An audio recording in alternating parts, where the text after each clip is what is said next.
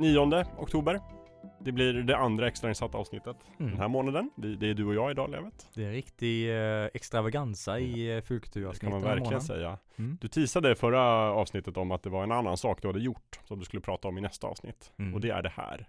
Det är Idag det blir det verkligen, eh, idag kan man väl verkligen snacka om ett hjärteämne för både Mm. dig och mig tror jag. Oh ja. Vi ska prata om en spelserie som ligger oss båda väldigt varmt om hjärtat. Mm. Och det är Daikatana. Exakt.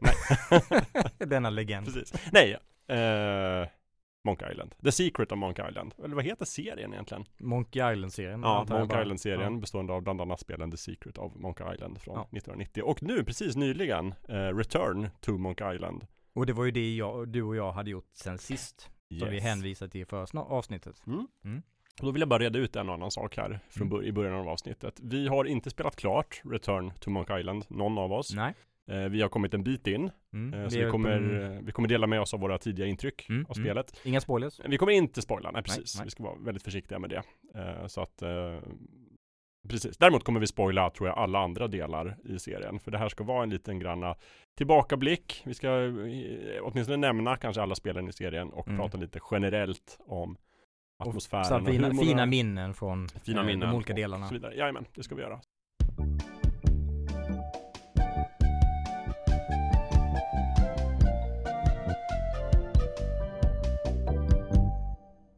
Men eh, precis som vi brukar göra i alla avsnitt så, så börjar vi med liksom att landa i själva franchisen som helhet och eh, då vill jag veta liksom vad, vad är dina minnen av Monkey Island?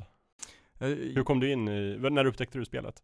Eh, Jag upptäckte spelet innan jag, eh, eller serien innan jag faktiskt spelade, spelade delarna rejält. För jag hade en kompis som jag umgicks med i, tidigt i högstadiet tror jag det var. Eh, Och jag var, jag var ju en eh, Nintendo eh, grabb som liten, så jag hade ingen eh, hem-PC i, i tidig ålder. Så när, eh, när första Secret of Monkey Island släpptes, jag hade ju ingen PC, så jag kunde inte spela det. Men däremot he- hemma hos den här kompisen, då fick jag se, se han sitta och spela och, och han liksom förklara, ja ah, men till det här insult sword fighting, oh, det är roligt. Så jag bara, ah, vad är det här för Aha, någonting? Och som de här tre piraterna och ehm, så jag tänkte, ja men det där verkar ju kul. Men eftersom jag inte hade någon PC så blev det ju inte att jag spelade det. Så det var, det var först när jag spelade Curse of Monk Island, eh, det tredje spelet, på min, eh, min första egna PC. Som jag insåg att, ja men, jag måste ju gå igenom och spela de första två spelen. Så att jag förstår eh, det som leder upp till det tredje spelet. Ehm, och jag tror förmodligen, det är förmodligen därför jag har ett extra, extra kärt förhållande till Curse. Som kanske inte alla som har spelat serien från, från ettan, tvåan och trean och hela vägen igenom naturliga följden har. Um, men, men det, så ettan och tvåan var ju inte lika grafiskt imponerande när jag spelade dem som om man hade spelat dem när de faktiskt släpptes. Men Nej. jag tyckte ändå de var fantastiskt roliga. Just det, men då kan man säga att Curse, då det tredje spelet, det släpptes 1997. Mm. Så ungefär där omkring klev du in. Ja. Och sen upplevde du första och andra spelet i efterhand så Ja. att säga. Ja, ja. Och sen spelade jag trean igen med det i bagaget och då blev det ju ännu bättre. ja, just det. Men då var heller inte, kan man säga, alltså den här äventyrsspelgenren som de här tillhör, alltså liksom peka och klicka spelen. Var det också nytt koncept för dig då? Eller hade Inte du fuskat lite i riktigt. andra spel innan? Jag hade fuskat lite men det var också Trots jag, att du var Nintendo-kille? Ja, men jag spelade ju hos kompisen Ja. och de andra också. Jag spelade ehm, eh, eh, eh, Day of the Tentacle, Mm. hos, spelade hos andra, eh, spelade Simon the Sorcerer-spel 1 och Just 2, det, det, jag också Ja, hos klassiskt. kompisar sådär. Så, Mm. eh, mycket av peka och klicka upplevelsen upplevde jag hos andra, Ja. inte på min egen maskin Vi, faktiskt. vi är födda i början av 80-talet, både du och jag. Vem, Mm. vem hade inte en kompis som i källaren hade en liksom 386 eller Exakt. en Amiga 600? Exakt. Och, och sådana spel på, precis. Eller någon eh, kompis som hade en storebror som hade en 386 Ja, som han komponerade musik på. Just Som vi, det. som vi kidnappade för att spela spel på Ja, istället. och som kanske visste hur man piratkopierade spel från andra kompisar Exakt. som han hade då. Så att det var väldigt Man få, hade inte pengar på den tiden. få originalspel i rörelse bland, bland skolbarnen på den här tiden tror jag. Eh, onekligen. Mm. Mm. Och, och hade man pengar fick man ju lägga dem då på Nintendo-spelen som inte gick att kopiera. Så- Precis, och de var ju svindyra per Mm. kassett så det, det var ju typ ett, ett eller två om året som mest. Exakt. Hur var det för dig då? Nej men eh, alltså lite likt och lite olikt får man väl säga. Jag är något år äldre än dig sådär. Men, men jag eh, fastnade ganska tidigt i min, alltså när vi hade vår första dator så fastnade jag ganska tidigt i just äventyrsspelen som genre. Mm. Genom eh, Sierra Online, som var liksom den stora konkurrenten då till LucasArts, Mm. som har gjort de här Monkey Island-spelen. Eh, Så att det var egentligen genom min kusin upptäckte jag Space Quest och genom min andra kusin upptäckte jag Larry-spelen och Kings Quest och de här liksom ändå liksom föregångarna någonstans som är näst, någonstans grundade genren. Mm. Eh, även om det inte var peka och klicka. Så att jag körde dem väldigt mycket och följde med he- egentligen hela det bolaget när de släppte nya spel och i början av 90-talet när det blev peka och klicka spel. Mm. Ehm, och då läste vi, vår första hemdator var en Atari ST som jag har sagt tidigare gånger vi har pratat om datorer Mm. i den här podden. Eh, och då, min pappa prenumererade då på Atari ST User som var någon sorts brittisk Atari-tidning. Och där då i ett nummer så, så handlade det om denna, detta spel då, The Secret of Monkey Island. Mm. Med lite liksom bilder och sådär. Och jag kände ju liksom genast igen, så jag bara, "Aha, det här är ett äventyrsspel. Det här är ett peka och klicka-spel. Det är för mig. Ja, det är, det är för mig. Och det såg väldigt trevligt ut. Det såg lite seriaktigt ut sådär. Ja. Men, men med en annan liten, kanske touch Mm. av det. Jag visste egentligen ingenting om spelet mer än jag såg att det var tydligt att det var ett piratspel. Mm. Och det tyckte jag bara kändes så himla fräscht i genren, där det var annars väldigt mycket sci-fi eller liksom fantasy. Mm. Och det var ju inte mycket med den sortens humor.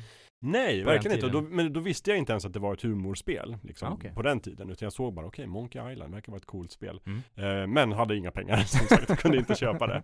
Eh, men sen efter några år senare då, om vi kanske framme vid 92 eller någonting, när Monkey Island 2 släpptes. Mm. Och sen kom det först till PC och sen också till Amigan. Då läste jag ju Datormagasin, Mm. tidningen, eh, som handlade mest om Amigan. Vilket var lite konstigt eftersom att jag inte hade någon Amiga. Men jag läste den ändå för liksom spelrecensionerna och för liksom det fanns någon sån här sida med besvärjaren besvarar där man kunde få hjälp med knepiga äventyrsspel och så här Mm. pussel som man hade fastnat i. Många sådana spel släpptes ju på flera PC-plattformar också. Precis, Mm. precis. Och här var ju då, vid vid den här tiden så hade ju Atari nästan gått och mm, dött, liksom i, i alla fall i Europa och Mm. i, i Norden. Så att vi, våra, och vi hade sålt vår Atari, vi hade istället en Macintosh, där det inte heller fanns så otroligt mycket äventyrsspel. Men en del ändå gjordes och eh, då läste jag recensionen som jag tror Göran Fröjd skrev Mm. om Monkey Island 2. Och då insåg jag liksom, oj det här verkar vara ett helt fantastiskt spel, för den var varit verkligen hyllad. Mm. Och då eh, tror jag att första gången insåg att så här, okej det här är en spelserie med liksom mycket humor. Eh, och det verkar vara väldigt kul liksom, och jag blev verkligen sugen på att spela det. Mm. Eh, så, men då hade vi precis fått en Mac och eh, kort därefter så eh, hittade jag i Stockholm i en leksaksaffär när vi var där. Jag bodde i Östersund, var på semester i Stockholm, Mm. gick in i en leksaksaffär, hittade en CD-ROM-skiva som hette typ LucasArts Mac CD Game Collection 2 eller någonting sånt där. Mm. Och den bestod av tre spel och det var The Secret of Monkey Island, eh, Monkey Island 2 och eh, Indiana Jones, The Fate of Atlantis. Oj, vilken Så samling. tre liksom toppspel Mm. fick jag då i ett bräde. Och det här var egentligen de första eh, LucasArts-spelen jag köpte. Mm. Eh, och körde egentligen. Jag hade spelat Maniac Mansion tidigare på, Okej. på Nintendo, eh, på NES. Mm. Eh, kanske inte den liksom optimala versionen av det spelet. Nej, men, men ändå, eh, liksom, det var på svenska, det var ju spännande Mm. med det. Eh, men sen, nu bör, och då spelade jag faktiskt eh, första Monkey Island direkt, liksom älskade det. Och sen så spelade jag andra Monkey Island, älskade det. Och sen så spelade jag Fate of Atlantis. Hade spelat förut hos en kompis i hans källare på Mm. hans eh, 386. så det, det var liksom, men det var, jag gillade det också. Mm.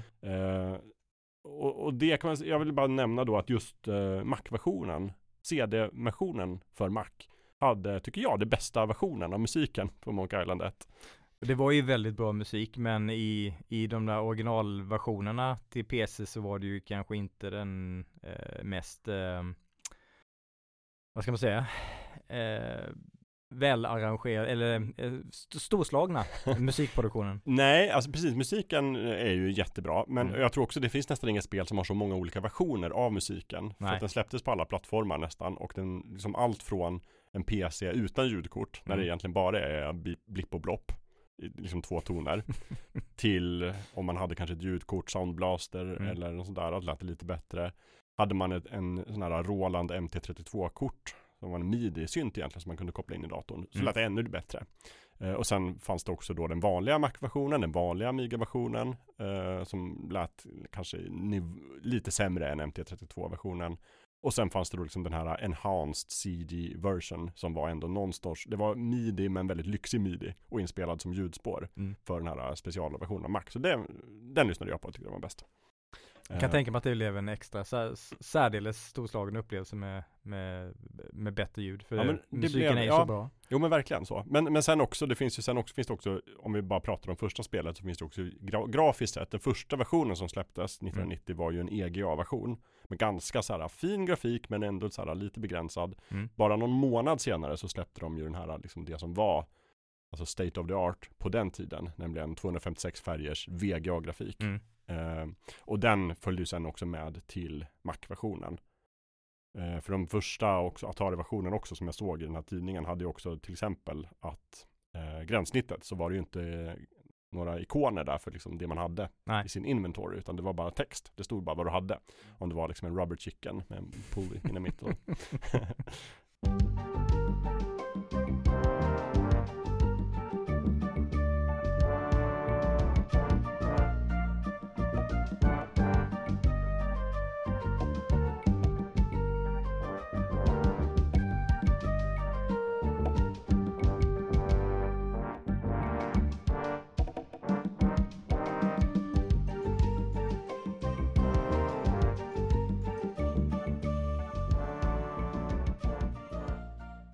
Den gamla skammotorn som användes. Just det, precis. Mm. Va- va- vad, vad står SCUM för? Har du skrivit upp det? Jag har det annars om du inte kan det utan Nej, det kan jag inte. Script Creation Utility for Maniac Mansion. Just det, Så det, var, var Manic Mansion. Det, En ja. väldigt Mm. tidig spelmotor egentligen kan man väl säga. Mm. Som utvecklades då för alltså Ron Gilberts första äventyrsspel, Mm. Maniac Mansion. Som sen användes nästan alla LucasArts äventyrsspel. Jag tror Det var, 12 var det inte. Curse som var det sista spelet som Curse, använde det tredje Monkey Island-spelet var det sista. Ja. Tolfte och sista. Och sen de två spel som kom efteråt var ju Grim Fandango som använde Grim E-motorn Engine. som Mm. var mer en 3D-motor och sen då Escape from Monkey Island. Som var det sista liksom egentligen äventyrsspelet de släppte. Mm. Denna legendariska studio. Eh, andra spel som kom innan Monkey Island var det, har vi Maniac Mansion, släpp- släppte de ju Zack McCracken, Mm. The Alien Mindbenders. Kanske det svagaste i liksom kanon Mm. där. Ja. Eh, vad var det mer som kom? Indiana Jones and the Last Crusade spelade jag också. Det spelade jag faktiskt på min Atari, så att jag har ljugit fram till nu. jag hade spelat, eh, jag hade spelat båda Indiana Jones-spelen då Mm. innan Monkey Island faktiskt. Jag kommer inte ihåg, släpptes, använde Full Throttle den motorn? Ja, det gjorde Det gjorde den, Ja. eh, vill jag säga. Ja, jag blir osäker Jag blir nu. osäker, ska jag kolla upp det live? Ja, gör det. På, Jag tänkte säga så, och sen Full Throttle, får komma, eh, fast det kom ju där någonstans runt omkring, så jag var inte helt säker. nej, precis. Jag spelade nyligen det faktiskt, remastered-versionen av Mm. Full Throttle. Eh, jag tycker inte det är det bästa spelet. Inte Men jag, jag tycker heller. det har sin charm. Alltså det är ju rent estetiskt är det ju imponerande. Ja, och var imponerande framförallt. Men storymässigt, nej, jag håller med. Jo, det använde Skam. Det var det tionde som använde det. Så att det kom då Ah, lite okej. före Curse, Mm. kan man säga. Ja, för man kan ju, när man, titt, man bara tittar på Curse utan att veta vilken eh, spelmotor använder så tror man ju inte att det har någonting gemensamt med de tidigare spelen. Nej, för grafiskt sett så ser det ju väldigt annorlunda Mm. ut. Och även på ett sätt hur man liksom styr spelet. Det är fortfarande så att du pekar och klickar. Mm. Men i de första Skam-äventyren så har du ju den här äh, listan med verb Mm. på nedre plan, eller nedre delen av skärmen. eh, Där det står vad du ska göra, om du ska use eller gå till. Och den förfinades ju också med åren. Mm.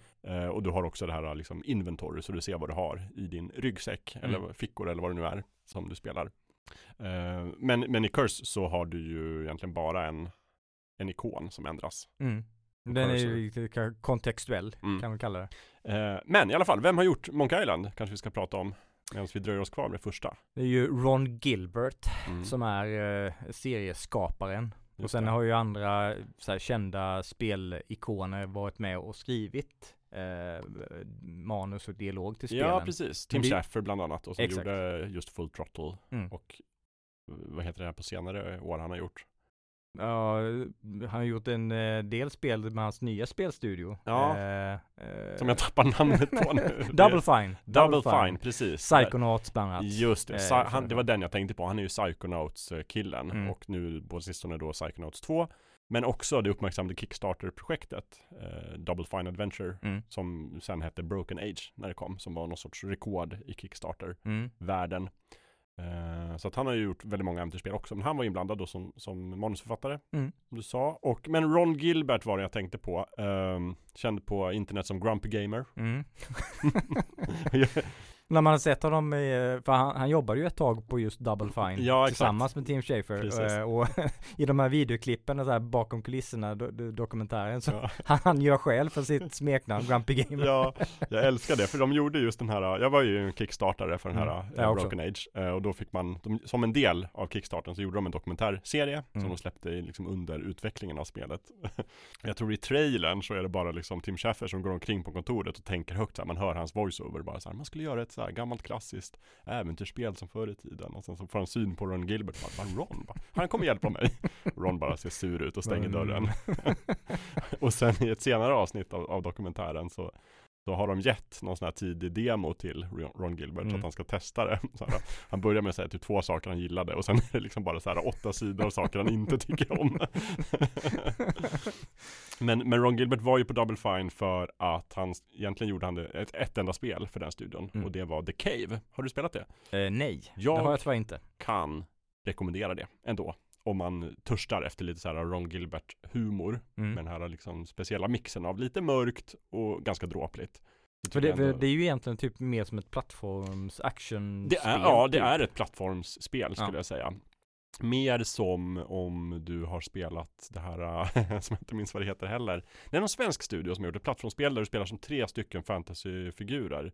Typ en riddare, en Ma- mag... Magica? Nej. Ja, Magica, Jo, precis. ja, mm. Det är lite så, i och med att du Mm. styr liksom tre karaktärer och sen så ibland måste de samarbeta och så här. Och, eh, eller som Lost Vikings för den delen, från den Ja, gamla. Amiga-tiden. Men Mm. det är lite så, men med liksom kanske egentligen eh, berättarflödet hos ett äventyrsspel. Mm. Och sådär. Eh, jag gillar det. Och också lite inspirerat av Maniac Mansion, att du väljer liksom i början då de karaktärerna du vill spela med. Just då det påverkar, du upplever deras Varje, man ska ju ta Variation, sig igenom den här. The Cave och varje karaktär har en del av grottan som är bara den. Så att, Mm. man får uppleva en speciell story för varje karaktär. Och sen däremellan är det story som är för alla så att säga. Mm. En, en, en sån här spelteknisk nackdel med det är att jag tror det är typ sju karaktärer man kan välja mellan. Och du kan ta tre åt gången. Det vill säga ska du spela som alla karaktärer och få uppleva hela storyn så måste du spela igenom spelet tre gånger. mm. Varav då två karaktärer måste du använda igen. Vilket känns lite onödigt. Dels eftersom att en del grejer är samma. Så du måste spela igenom vissa sekvenser tre gånger. Och två karaktärers story två gånger. Om Mm. du vill uppleva allt. Lite onödigt kan jag tycka. Mm. Alltså oavsett hur bra någonting är så det, det blir ju inte jätteroligt tredje, fjärde gången. Nej, men det är det man har YouTube till. Exakt. Att se på playthroughs. Mm. Precis.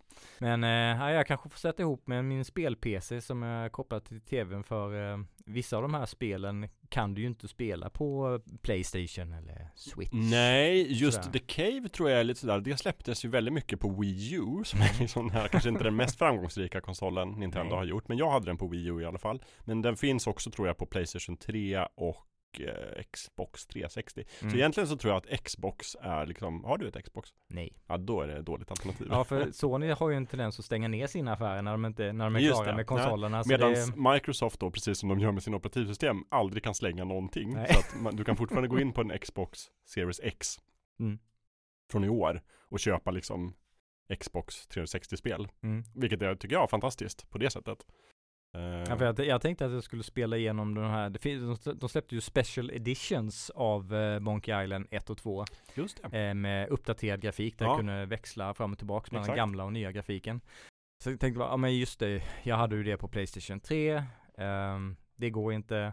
Jag hade det på eh, iPad, Mm, men jag sålde min iPad, Ja. nu har inte jag iPad längre. det. Så det, det är ju PC som är, om du, om du vill spela igenom hela serien, Ja. alla, alla delar som finns, då är det ju PC, Mm. Steam som gäller. Ja, precis. Så stä- det stämmer. Och jag tror också eh, att många av dem, eh, kanske inte de här special, special edition, men mycket finns på GOG också, Good Old Ja. Games. Mm. Där har jag i alla fall eh, ett antal av de här. Mm. Men sen har jag såklart också originalspelen i hyllan hemma. Du har dina gamla trogna big box utgåvor. Ja, ganska slitna nu för tiden och eh, ja, håller på att falla i bitar men ändå liksom står där som en troféer. För då har jag ju också den här liksom kodkorten och sånt där med i, i kartongerna som man behöver för att starta spelet Mhm. om man ska köra på diskett. eh, och även då den här CD-ROM-skivan för Mac har jag kvar Ja. hemma i ett fodral. Och det var verkligen en sån här billig utgåva för den släpptes, det var ingen kartong utan det var egentligen bara en sån här pappfodral Mhm. och en CD-skiva i. Ja, Så okej. att det var ingen, inget runt omkring alls. Men eh, spelen var, var jätte, jättebra. Mm. Eh, nej men om Ron Gilbert i alla fall jobbade på, på den tiden på det som vi har nämnt redan. Lucas Arts hette det efter ett tag, men Lucas Film Games hette det från början. Och är alltså egentligen spelstudion George Lucas. Alltså Star Wars-killens spelstudio, Ja. typ. Som väl bara tänkte att ja, men det här med spel, det verkar kul. Det, det verkar vara en bransch på framgång. Ja, där hade han ju rätt. Men det har vi, jag tror vi nämnde också Lucasfilm lite grann när vi hade våra två Pixar-avsnitt här förra året. Mm. Eh, därför att Pixar kom ju från början från Lucasfilm Computer Division. Mm. Som Luke, George Lucas startade då, liksom eh, smygrekryterade personal till och startade. Och då ville han göra dels specialeffekter till sina filmer, men också då eh, dataspel och Mm. tv-spel. Och det blev då Lucasfilm Games och sen blev det Lucas Arts ganska snabbt efter det. Med ett lämpligt fokus på just berättande. Ja, väldigt mycket just här narrativa eh, spel i kanske äventyrsspelsgenren framför allt. En del arkadspel, men också en hel del Star Wars-spel. Mm. Och ska man följa kanske den studions historia så var det väl många som tyckte att eh, eh, ganska länge så var det ganska mycket äventyrsspel och, och egna franchises, originalspel Mm. eh, och några Star Wars-spel och sen blev det mer och mer Star Wars-spel och runt kanske tiden när prequel-filmerna släpptes så var det nästan bara Star Wars-spel Mm. och kanske ibland ett och annat äventyrsspel. Eh, och sen vet jag inte vad som hände med studion. Den bara eh, gick den i konkurs eller lades ner eller såldes? Ja, eller? den, den lades väl ner, men sen har de väl återupp, upp, återupplivat den eh, nu i modern tid. Ja men den följde väl med Följde det med Disney-köpet kanske? Ja, jag tror det. Disney så de har hela, återupplivat varumärket. Ja, Sen hur mycket av Lucas Arts, eh, det som en gång var Lucas Arts som de faktiskt har fört tillbaks, det vet jag inte. mm. Men nej precis. Ron Gilbert i alla fall är inte kvar. Utan han gjorde egentligen Maniac Mansion, jobbade på Zack McCracken, gjorde, jobbade på Indiana Jones, gjorde Monkey Island, Monkey Island 2 i Mm. liksom tät följd. Och sen hoppade han av och slutade. Mm. Och började jobba på någonting som heter Humongous Entertainment. Mm. Och släppte typ barnspel. Ja. Eh, också samma stil egentligen, äventyrsspel, peka-klicka. Med någon talande bil som heter Putt Putt. har du spelat något Putt Putt? Nej, det har det har faktiskt jag gjort. har du det? De är ganska roliga och mysiga. Eh, alltså det finns ju en miljon putt-putt-spel för det Mm. första. Och jag tror var, alltså de sålde så här sjukt bra i USA. Jaha. Alltså det är verkligen så här, det är liksom stötnisse åker hiss i Sverige fast i USA. Mm. Alltså supersuccé för barn. Och jättemånga. Det första tror jag heter Putt Putt Joins the Parade. Mm. Och är liksom, ja men det är lite så här samma pussel, inventory-baserade pusselspel. Men lite så här enklare. Ja, men jag spelade något på Mac då. Och, och för att jag tyckte om Ron Gilbert och för att jag tyckte grafiken var fin och sådär. Men det var lite kanske, lite enkel. Enkelt Mm. för en tonåring som mig. Men han gjorde i alla fall jätte- jättemånga sådana. Eh, och om vi bara kort ska nämna hans karriär liksom efter det då, efter Monkey Island 2 så hoppade han egentligen av franchisen. Mm. Gav väl sin blessing till Lucas Arts för att göra fler spel, eller hade, jag vet inte om man kunde hindra dem. Nej, Men- och, och han har väl i efterhand sagt att han tyckte att de hanterade de, serien bra med, med trean Mm. Ja. Så han, eh, det är inte så att han hoppade av och blev eh, bitter över att de fortsatte hans darling, utan eh, han har ändå gett dem sin blessing Mm. i efterhand. För han återkommer egentligen, han var egentligen då inte inblandad i varken Curse of Monkey Island tredje eller Escape from Monkey Island fjärde. Nej. Eh, konsultar lite grann då när, när femte spelet kommer som heter The Tales of Monkey Island. Mm. Som görs av Telltale Games. På liksom uppdrag åt Lucasfilm eller sånt där. Eller Mm. med tillåtelse i alla fall från Lucasfilm.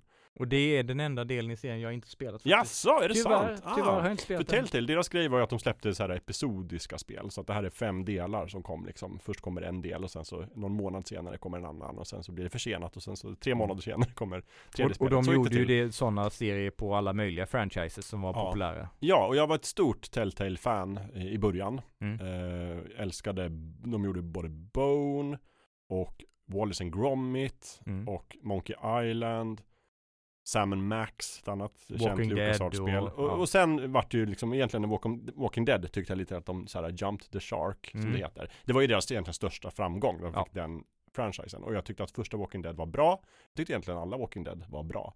Eh, men där någonstans började det också kännas kanske konceptet lite gammalt. Det var Mm. lite styltigt, hela det här att man ska välja Alltså många av deras spel var ju så här att du, du ska påverka handlingen genom Mm. att göra kritiska val. Och det är bråttom så du måste välja snabbt.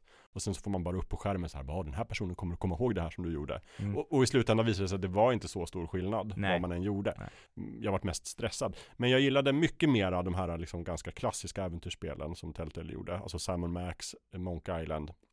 Där det inte var så mycket fokus på att du ska påverka handlingen. Hur, hur var det i Tales of Bo- eh, Monkey Island då? Det Eh. var eh, klassiskt äventyrsspel. Det var det? Det är väl- Så det var väldigt- ingenting av det här du...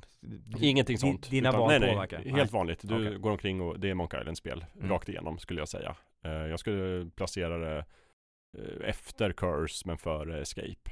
Om jag ska liksom säga Mm. hur bra det är. Ron Gilbert var ju faktiskt inblandad där som konsult och han var the, the visiting professor of monkeyology, står han som i, i, i, i credits. Eh, men jag tror att han var egentligen med, han gav någon sorts övergripande i, i, om storyn. Mm.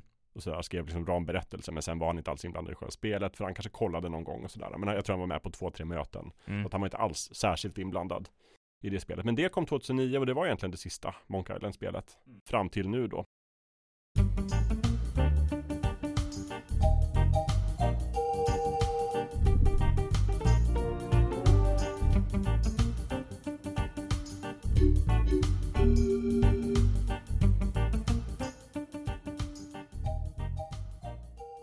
Så det var en väldigt snabb genomgång av liksom, kanske lite rörig, jag vet inte. Av Ron Gilbert och uh, Lucas Arts och Monkey Island spelen. Mm. Sådär. Men jag tänkte vi kan dyka ner lite också i de enskilda spelen. Nu när vi så tydligt har gjort tidslinjen klart för oss. Eh, jag ska bara kort säga då också lite mer vad Ron Gilbert haft för sig efter det. Han gjorde de här putt-putt-spelen som sagt. Han, han jobbade på Double Fine åt eh, Tim för att göra ett enda spel, nämligen The Cave. Eh, det är också väldigt roligt i dokumentären när han ska sluta, när han har släppt The Cave. Mm. Och sen så säger de bara på ett morgonmöte så här bara Ja, nya nyheter bara eh, Ron Gilbert då ska sluta. Han bara Japp. Japp. Och bara, har du någonting att säga? Han bara nej. Nej. Jättekul. Och sen så ser man bara Tim som sitter ensam i sitt kontor och bara ja. Jag saknar honom. De verkar vara goda vänner. Ja, det verkar de vara. Det känns som. Det känns som att eh, Ron Gilbert är lite av en eh, soloflygare. Han, Ja. han vill göra sin grej. Precis, och han verkar röra sig åtminstone efter liksom egentligen hela tiden från Lucas Arts och framåt så har han liksom rört sig från studio till studio för att kunna göra de spel han vill göra. Mm. Och då var det liksom The Cave på Double Fine. Sen gjorde han på, vad heter det, Hothead Games. Mm. Så gjorde han ett Penny Arcade-spel, den här det. webbserien som Mm. jag inte har spelat. Men sen jag. gjorde han också något som heter Deathspank. Ja det har jag Det spelat har jag spelat också. Det var roligt. Det var jätteroligt, jag tyckte inte om själva spelet så mycket. Det, jag, Ga- Gameplay var inte jätteroligt men det var ju, jag vet inte, det var väldigt likt Diablo Mm. tror jag just där. Man, du springer omkring och du skjuter och det är många sådana här, jag vet inte vad, ens vad spelgenren heter. Diablo-like kan jag ja, säga. Ja precis. Eh, och, men det var jätterolig humor och det Mm. var liksom verkligen hans eh, speciella skrivkonst. Ja det, kunde, det hade man inte fått reda på att det var eh, eh, liksom Ron Gilbert bakom det så hade jag nog kunnat gissa det Ja. faktiskt. För det, det har ju hans signatur, signaturhumor. Mm. Men det var lite också precis som, precis som att The Cave var lite hans liksom, sätt att skriva fast i en annan genre. Så var det här också en annan genre fast hans, de här dialogerna från Mm. äventyrsspelen var kvar. Precis. Och det är ofta det som var humorn, att man så här svarar helt konstiga saker. Jag minns ett av mina favoritquests var där också. Och, och naturligtvis så ironiserar han ju över genren också. oh, ja. Det är väldigt mycket så här onödiga fetch quests och olika saker man ska hitta. Det är någon man ska rädda någon så här äh, föräldralös barn, Mm. the orphan. Och sen när man har gjort det så måste man hitta massa saker till den här orphan. Som vill ha mer och mer saker. Så till slut så måste man hämta en mobiltelefon. Vill hon ha och sen vill hon ha en, liksom en, en eh, mobilplan. en abonnemang. Och sen vill hon ha en ponny. Nu vill hon ha mer och mer saker som man måste hitta. Väldigt kul. Och, eh, och de här ordvitsarna som också är eh, ett signum för Ron Gilberts spel. Liksom Ordvitsarna på namn, personer, platser, objekt, allt Verkligen. möjligt. Mm. Ja, det är kul. Mm. Eh, det var egentligen sen då, 2017, så då skapade han, tror jag, sin egen studio som heter Terrible Toybox Mm. Incorporated. Jag tror i alla fall han är en av grundarna av den. Ja, det är där han har hängt kvar då sen dess. Mm. För att göra dels en annan Kickstarter-succé, Timbleweed Park. Mm. Som ju egentligen första gången han verkligen går tillbaka till de här äventyrsspelen.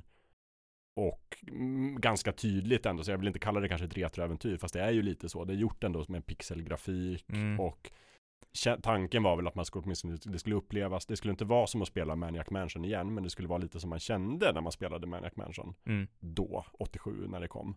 Ja, det, det var ju mer som om du har tagit ett gammalt peka och klicka äventyr och sen uppdaterat prestationen. Ja. Och Return är ju, det är ju mer en renovering av speltypen Ja. än vad det var. Ja, verkligen. Mm. Verkligen. Och, det, och många tror jag, det som har varit liksom kontroversen kring det här nya Monkey Island-spelet var väl att folk inte gillade grafiken. Mm. Därför att den inte var som den gamla grafiken och inte ens pixelgrafik då. Nej. Vilket man får tycka vad man vill om såklart. Men däremot så kan jag tycka det är väldigt tråkigt att så mycket av spelet har kommit att handla om det. Eftersom att det brukar vara så på internet att om man skriker väldigt högt så märks man väldigt mycket. Och eh, om man skriker väldigt högt så har man, eh, så riskerar man att göra den Grumpy Gamer eh, Grumpy. extra grumpy. så mycket att han inte vill prata om spelet mer. Nej precis, släpps. ja stackarn, han surade till där lite. Ja. Men, men det var också, tycker jag ändå, för att han annonserade det första april i Mm. år. Vilket var typiskt honom. Väldigt och vilket han har sagt också för flera år sedan. Alltså om jag någon gång kommer släppa ett till Monkey Island-spel så kommer jag utannonsera det första april. Mm. Så att alla ska tro att jag skämtade. Och så gjorde han det. Och folk trodde att han skämtade. Ja. Tills de läste att han skrev det för flera år sedan. Och så bara, det kanske inte är ett skämt. Och sen så var det inte ett skämt då. Eh, Så det var ganska snabbt liksom innan det var, det kom ju nu bara senare samma år. Ja. Ehm, så att så mycket tid gick inte till spill åt, åt allt detta gnäll. Men sen, jag personligen gillar grafiken väldigt mycket. Om jag ska säga något om det nya spelet. Och ja, den är väldigt, väldigt, väldigt charmig. Men, Och, men och man ska jämföra det med de här special edition eh, utgåvorna av ettan och tvåan. Mm. Eh, de skiljer sig ju ganska mycket från sin, sin pixelutgåva. ja, Men eh, här får ju alla karaktärerna väldigt mycket, i Return får ju alla karaktärerna väldigt mycket karaktär genom eh, den här grafiska Mm. ja presentationen. verkligen. Det är verkligen så här. De, de har verkligen tänkt sig spelet som att det ska ha den här grafiken. Och sen Mm. har man byggt den så. Och det tycker jag passar. Och sen kan man gilla det eller inte så att säga. Mm. Medans jag tänker så här, de första två spelen, Monkey Island 1 och 2, jag tänker vi ska djup, gå in lite djupare i dem snart. Mm. Men de var ju det man kallar idag då för pixelgrafik. Mm. Men det man kallade då kanske snarare bara vanlig grafik. För att de var ju gjorda inte så att de skulle se retro ut på något sätt. Utan det var nog, de var gjorda för att de skulle se så snyggt ut som det gick då. Ja. Det, det märker man ju i, när man bara kontrollerar karaktärerna och går runt i världen så Mm. är det ju små pixliga karaktärer. Ja. Och sen när det är en dialog med fokus på Ja. karaktärerna då är det ju mer så här porträtt. Ja, Alltså, alltså, liksom ganska realistiska fullskärmsporträtt, porträtt fast ja. pixliga. Så att helt klart är det så att liksom den stilen de försöker efterapa är ganska så här halvt realistisk. Mm. Och det kan man ju bara titta på liksom omslagen till första och andra spelet Mm. som är tecknade av då Steve Purcell som Mm. också jobbade med grafiken i spelet. Fantastisk person. Mm. Jobbar nu på Pixar. Mm, Just det. Har Mm. gjort, eh, han eh, showrunner på den här nya bilar-serien som finns på Disney Plus som jag har börjat kolla har på med min son. Det är ganska rolig ändå. Mhm. Men det är, han, han är liksom, eh, skriver manus och, och driver det projektet. Så att, Mm. ja, eh, väldigt bra. Han har också gjort, skapat karaktärerna Sam och Max. Eh, men han har också gjort omslagen då. De är ju också lite så här realistiska, väldigt vackra. Sen ser man liksom när, när Curse, om man kallar den då, tredje spelet kommer, så är det både på omslaget och spelet är liksom väldigt tecknat. Ja. Det ska verkligen se ut som en tecknad film och gör det. Och det är många som har det som sin favoritstil då. Mm. Kanske du bland annat. Mm, eh, Definitivt, Ja. definitivt. Eh, inte min, eftersom att det inte var mitt första Monkey Island-spel. Men jag respekterar det spelet något så jävligt. Ja, Jag tycker att det är kanske det snyggaste spelet som har gjorts. Alltså det, det var ju, alltså, nu snackar man ju om, ja, i spelvärlden när, när de Playstation 3 och Playstation 4-spelen kom, att ja. Ja. det är som att spela en Pixar-film. Ja. Men det var ju som att spela en, en tecknad eh, Disney-film i Mm. princip. Och det, och det var på den just, just den där korta perioden, kanske typ 96, 97, 98. När man, när CD-ROM hade kommit så man Mm. kunde fylla spelen med väldigt många megabyte. Eh, mer än man någonsin behövde, Ja, ja, kanske ja. en kort sekund. Eh, nej men de, man behövde ju använda flera CD-ROM-skivor också Mm. naturligtvis. Men man hade det, plus att man hade det här gamla tänket, att ett äventyr, äventyrsspel ska vara, styras på det här sättet. Mm. Men plötsligt bara väldigt mycket mer resurser. Att det ska vara, nu kan vi lägga in röster och eh, avancerad grafik och, och, or, orkesterljud. Mm. Och då, det är några spel som verkligen liksom, tills det blev ute med äventyrsspel. Men Ja. ett av dem är ju verkligen Curse of Monkey Island. Det är liksom lite granna, på ett sätt är det ju höjdpunkten för hela genren. Och eh, Sierra gjorde också några, liksom på sitt sätt, några motsvarande spel. Tror jag, det var bland jag, Kings Quest 7. Mm. är också så här samma typ av grafik, väldigt mycket handtecknad animation. Och liksom inspirationskällan är tydligt Disney. Liksom. Och sen var det Mm. inte samma med Kings Quest att det gick till 3D efter det? Jo, precis. Eh, Sen kom ju Kings Quest mm. 8 som bara heter Mask of Eternity som är avskytt av alla Kings Quest-fans och alla rimliga människor i hela världen. Det är så dåligt. Det är inte ens ett äventyrsspel. Det är verkligen Nej. så här, det är 3D action-äventyr. Ja. Eh, tråkigt slut ändå. Buggigt. Ja. Eh, ja, usch ja. Och de gjorde några till, jag tror något Larry 7, Larry, Mm. Laser Shoot Larry 7, Love for Sale, också så här handtecknad, animerat. Väldigt så här härligt. eh, grafiskt sett. Mm. Men sen dog ju genren liksom och det blev inne med 3D.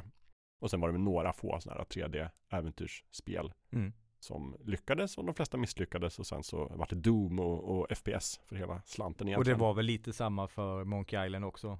När det gick över till 3D så... Eh. Ja, Och det, var, det var ju också där runt, där runt omkring när 3D, eller äventyrsgenren började dala ut för. Ja, verkligen. Ja, men och, och vad heter det nu då? Escape from Monkey Island som kom Mm. två, år 2000. Det är ju också det sista liksom, äventyrsspelet som LucasArts släppte. Ja, Eh, det är det sista, var på många, många år det sista Monkey Island-spelet. Det är, tycker många, inklusive mig själv, det fulaste Monkey Island-spelet. Oh ja. Det är, tycker många, det dåligaste Monkey Island-spelet. Det tycker jag också. ja. Det är det svåraste att kontrollera. Mm. Byggt mycket med liksom Playstation 2 i åtanke. Ja. Även om det liksom lite så här pliktskyldigt släpptes på PC. Man styr den liksom med just tangentbordet och liksom så här.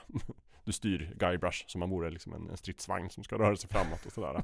eh, jag har inte liksom så här, jag hatar inte riktigt det spelet. Jag kan inte riktigt hata storyn och och en del av pusslen tycker jag är roliga. Och Ja, en del av dialogen är rolig. Men jag tycker inte det är riktigt samma humor som, som Absolut Nej, inte Ron det, det Gilberts finns humor. några undantag. Ja. Alltså när, när jag tänkte tillbaks på spelet, nu, nu när vi skulle spela in det här så tänkte jag tillbaks på spelet och kollade upp lite så sekvenser som, som jag mindes från spelet. Okej, det var ju faktiskt väldigt roligt. Och det var faktiskt väldigt roligt. Och det där hade jag inte ens snappat upp första gången jag spelade det. Så att eh, det har sina höjdpunkter men eh, just det, det grafiska, det, det som det första som möter en, det, det ser ju gräsligt ut. Alltså det, det har ju ingen, inget av charmen från Nej. de tidigare spelen. Precis, om man då går från liksom 97 då när man är liksom egentligen höjdpunkten av, av handmålad grafik till liksom prototypen och bu- absoluta början till 3D-grafik. Mm. Det är liksom inget vackert kliv Nej. egentligen så. Sen finns det ju jättesnygga 3D-spel nu för tiden. Men år 2000 det var liksom verkligen en, en teknik i sin linda. Mm. Eh, och det syns tyvärr. Och sen handlingen är den är inte, den håller ju inte hela vägen. Även om det finns si- sina ljus, ljuspunkter här och där. Också ganska mycket tycker jag att den liksom riffar på det första spelet väldigt Mm. mycket. Man ska tillbaka till Melee Island och det är mycket så här karaktärer kommer tillbaka och det känns väldigt mycket som en ganska trött trött inlägg i spelet. Ja. Medan då den här nya Return to Monkey Island tycker jag också använder väldigt mycket så här gamla karaktärer, gamla grepp, gamla platser men på ett mycket mera liksom inspirerande sätt. Ja. Den är ju, lägger sig på en väldigt lagom nivå av att liksom så här driva med originalet och driva med genren samtidigt som man får den här nostalgiska känslan. Mm. Samtidigt som den för det framåt. Det tycker jag är ganska genomtänkt av herr Gilbert. Ja, alltså det, det är ju det är tillräckligt utspritt så att det inte bara ska kännas som ett fanservice-spel utan du kan ju spela eh, en, en timme eller två timmar och, och uppleva massa nya saker. Sen så kommer någon sån här detalj. Eh, du, du börjar ju på Melee Island. Ja. eh, och få uppleva alla de här platserna. Men, men där, väl där gör det ju saker som inte är bara referenser till de tidigare spelen. Mm. Men så kom det någon sån här detalj när man gör Ja. en liten referens. Man bara oh, det är från ettan eller det är Ja, från tvåan precis. eller Ja. det är en referens till trean. Ja, ja, verkligen. Och då, då, då blir man ju genuint glad inombords. Mycket av, av, av att det funkar tycker jag ändå är humorn också. Där vi har, vi har inte nämnt huvudpersonen, men Guybrush Threepwood då som, Mm. som man spelar som genom alla de här spelen. Eh, mycket av det som, när han får se saker som är från det första spelet eller andra spelet så säger han ju ofta så bara Åh, det är mitt gamla skepp från Monkey Island 1. Ja. Sen så drar han ett skämt om det så bara Åh, skulle vilja rusta upp det där, skulle vara ett bra sommarprojekt. Ja. Och liksom så här, hela tiden blir det någon sorts metakommentar också på typ så här, bara, eller är det egentligen så här äventyrsspelen en gammal avsomnad död genre Mm. som vi aldrig borde återupplivat. Det är liksom den, den svarta tonen finns hela tiden i det också. Och har man spelat originalspel så vet man ju varför det skeppet Ja. sjunkit där. Eh, Men, men de förklarar ju inte alla Nej. detaljer utan eh, ni som vet, ni vet Ja. ungefär. Mm. Eh, och sen är det ju hans, eh, hans eh, älskling Elaine Mm. och eh, LeChuck. Just det. Spökpiraten. Just det är det. de två, tre huvudkaraktärerna får man väl ändå kalla det. Ja, precis. LeChuck i första spelet ren spökpirat. Mm. I andra spelet zombiepirat och Ja. återuppväckt. I tredje spelet Demonpirat. demonpirat, Mm. brinnande skägg.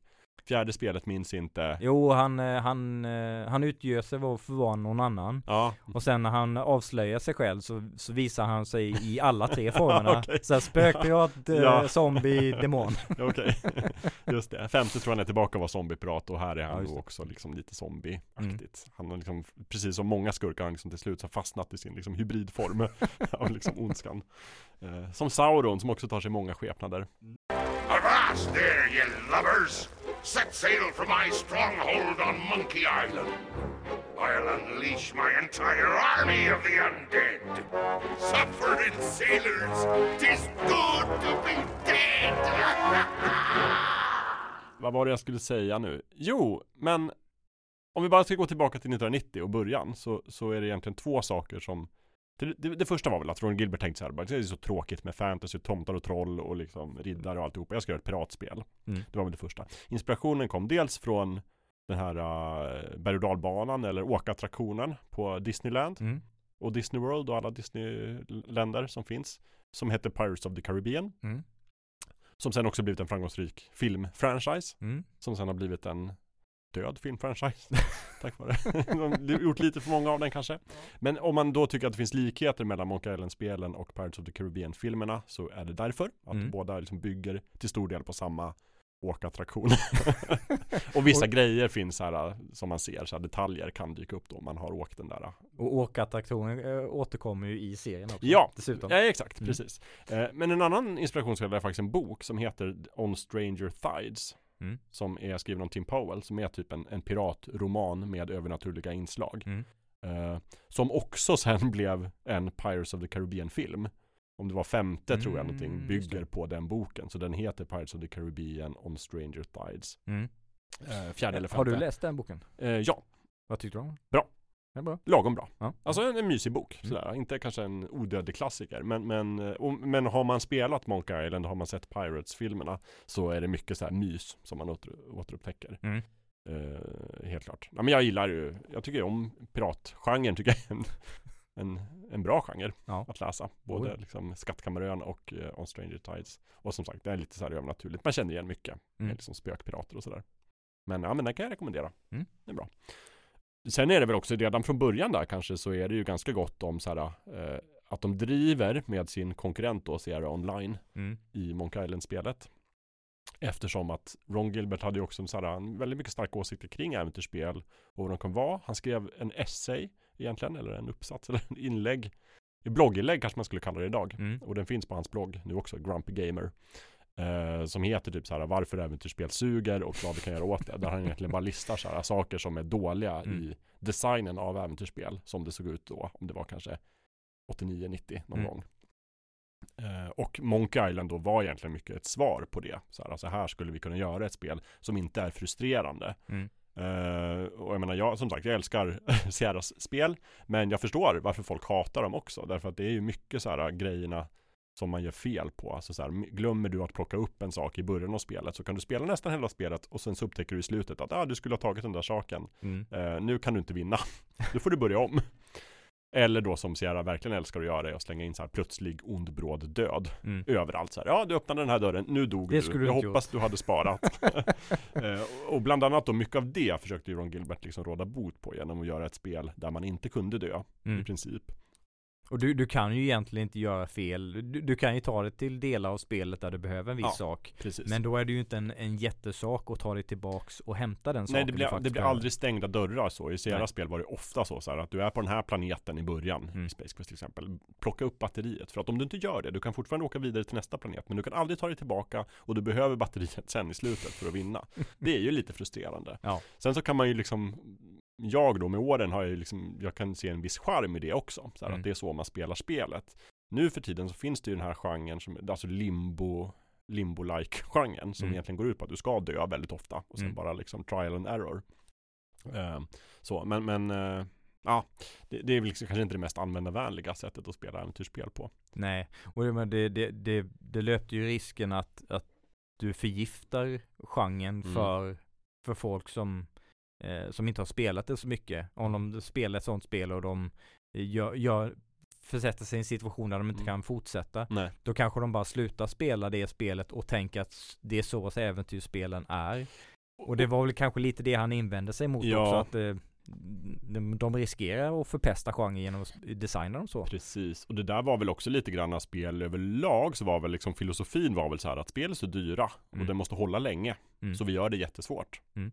Eh, liksom om det så var Nintendo-spel eller äventyrsspel eller arkadspel. Var så här Mm. liksom Ja, nästan unwinnable by design men Mm. i alla fall så här, men, och jag satt ju med Space Quest 1 Alltså i två års tid innan jag klarade det. Och så här, Ja. Jag blev jättebra på engelska för att jag var tvungen att slå upp alla orden i ett engelskt lexikon. Sådär. Mm. Men till slut så klarar man ju spelet och det var ju en tillfredsställelse såklart. Mm. Men jag menar i en tid där internet inte fanns och där man då måste vänta på nästa nummer av datormagasin för att bläddra fram till besvärjaren besvarar och se, är det någon som har ställt den frågan om Space Quest som jag sitter på? Nej, det var det inte. Okej, då väntar jag en månad till. Ja. Och sen så går man och så ibland får man en idé, så här, bara, "Åh, kanske jag ska prova det här. Och så går man in, startar upp spelet, så här, laddar upp sin save, provar, så bara, ah, nej, det gick inte.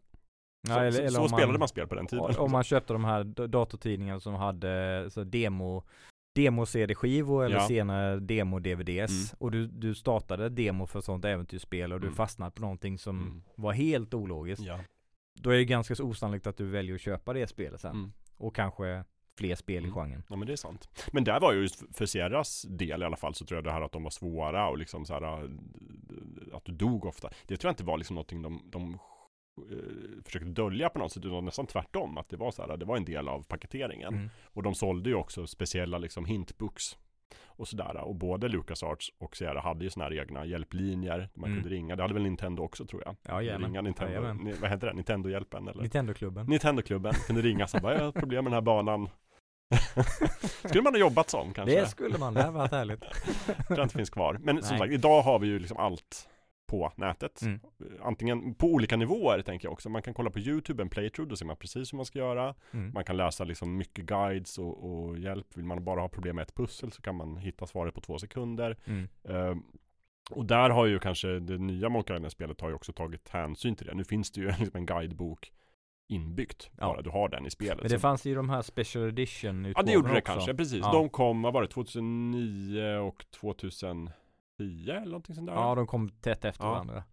Ehm, och det, det, det säger ju ganska mycket om hur eh, Monkey Island-spelen var, var ju snälla Mm. på den tiden. Mm. Men för modern publik så kanske de ändå känns lite ologiska. Ja, men de var snälla i den meningen att du kunde aldrig köra fast och du kunde aldrig dö. Nej. Men du kunde ju fortfarande såklart vara helt lost Ja. och inte veta vad du ska göra. För det, en del av pusslen är ju ganska obskyra, oh ja. eh, får man säga. Eh, och liksom, var, och, men, men just att kanske problemlösningen är inte så här liksom du dör varje gång du testar fel, utan snarare så här, du, du går omkring och vet inte vad du ska göra. Nej. Och sen så testar du olika objekt med varandra och med olika delar av din omgivning och sådär. Men, men man blir aldrig man blir aldrig inlåst och man blir aldrig död på något sätt. Nej. Och är det någonting man inte kan klara, det tycker jag, jag återupplever det lite nu när jag spelar Return to Monkey Island. Mm. Att så här, om jag, det, jag, det är alltid väldigt tydligt vad jag ska göra. Mm. Där har de också byggt in en ny, de har alltid en to-do-lista i nya spelet. Mm. Så att du behöver inte själv hålla koll på det heller, vad du ska göra. Nej, det är och det ganska är ju- pedagogiskt. Det är väldigt bra faktiskt. Så du vet så här, men jag ska få tag på den delen, jag ska försöka göra det här på något sätt. Och sen har man alltid liksom två, tre sådana grejer på gång. Mm. Stöter jag på ett problem som jag inte vet hur jag ska göra så vet jag, okej det här hör ihop med någonting jag inte har sett förut. Eller så är det någonting jag har som jag bara inte har tänkt på att använda. Mm. Eller så är det liksom någonting annat jag måste prova först. Jag, det finns alltid någonting att testa på något sätt känner Ja. jag. Innan, ja, någon gång har jag faktiskt gått till den här guideboken och, och testat. Sådär, Mm. För att jag liksom Jag har två barn, jag kan inte sitta och spela spel i två år. Jag måste komma vidare. Nej, Eh, Men jag upplever någonstans ändå att jag tycker inte att det nya spelet känns supersvårt. nej. Och det, det, kan ju säga också att när man startar spelet så får man ju välja genom typ som ett, story mode eller vad de kallar det. Just det. Där du, där du Ja. bara upplever eh, handlingen Mm. utan att behöva välja och lösa pussel. Exakt. Eh, och sen ett avancerat läge som det heter Mm. för mer så veteraner av genren. Ja. Men och jag valde avancerat just för Ja, att jag tänkte jag att eh, jag har lite erfarenhet och jag Ja, vill inte att det här ska exakt. bli avslutat för snabbt. Jag har spelat äventyrsspel sedan 87. Jag, Ja. ja. jag, det är klart jag ska hela spelet. Men jag håller med dig, det, det, det är enklare än, eh, än de tidigare spelen, även i det avancerade För läget. det tror jag också verkligen är en så här designutmaning att inte göra, alltså just äventyrsspel som genre känns ju på det sättet ganska begränsat. Det är så här, Mm. men du kan använda objekt med varandra, du kan, det kan vara dialogpussel. Eh, det är väldigt få, de, de, få gånger de slänger in liksom så här rena arkadsekvenser, även Mm. om ibland gör de det. Men att, att designa ett spel som så här inte är omöjligt svårt som det var på den tiden, inte liksom så här känns bortkastat enkelt, utan att ändå så här det finns en liten friktion och du måste använda de små grå lite granna. Mm. Det, det tror jag är svårt. Jag, tror de har, jag tycker de har lagt det på en ganska rimlig nivå ändå. Jag, jag kan tycka kanske att det kunde ha fått vara lite, lite svårare. Fast som sagt, jag är inte klar med spelet än. Så att det, det Nej. är möjligt att det blir svårare. Men, men eh, det, det känns som att de eh, det, det är tydligare så logiska steg Ja, i pussellösningen den här gången. Inte att de har, har för, fördummat pusslen utan Nej. att eh, de logiska lösningarna är mer tydliga mm. i de olika situationerna. Sen, sen dyker det upp en och annan scen där jag Mm. så här kliat mig i huvudet Ja. och tänkt bara, hmm, hmm, hur ska jag göra här egentligen? Men eh, det, det är inte lika vanligt. nej.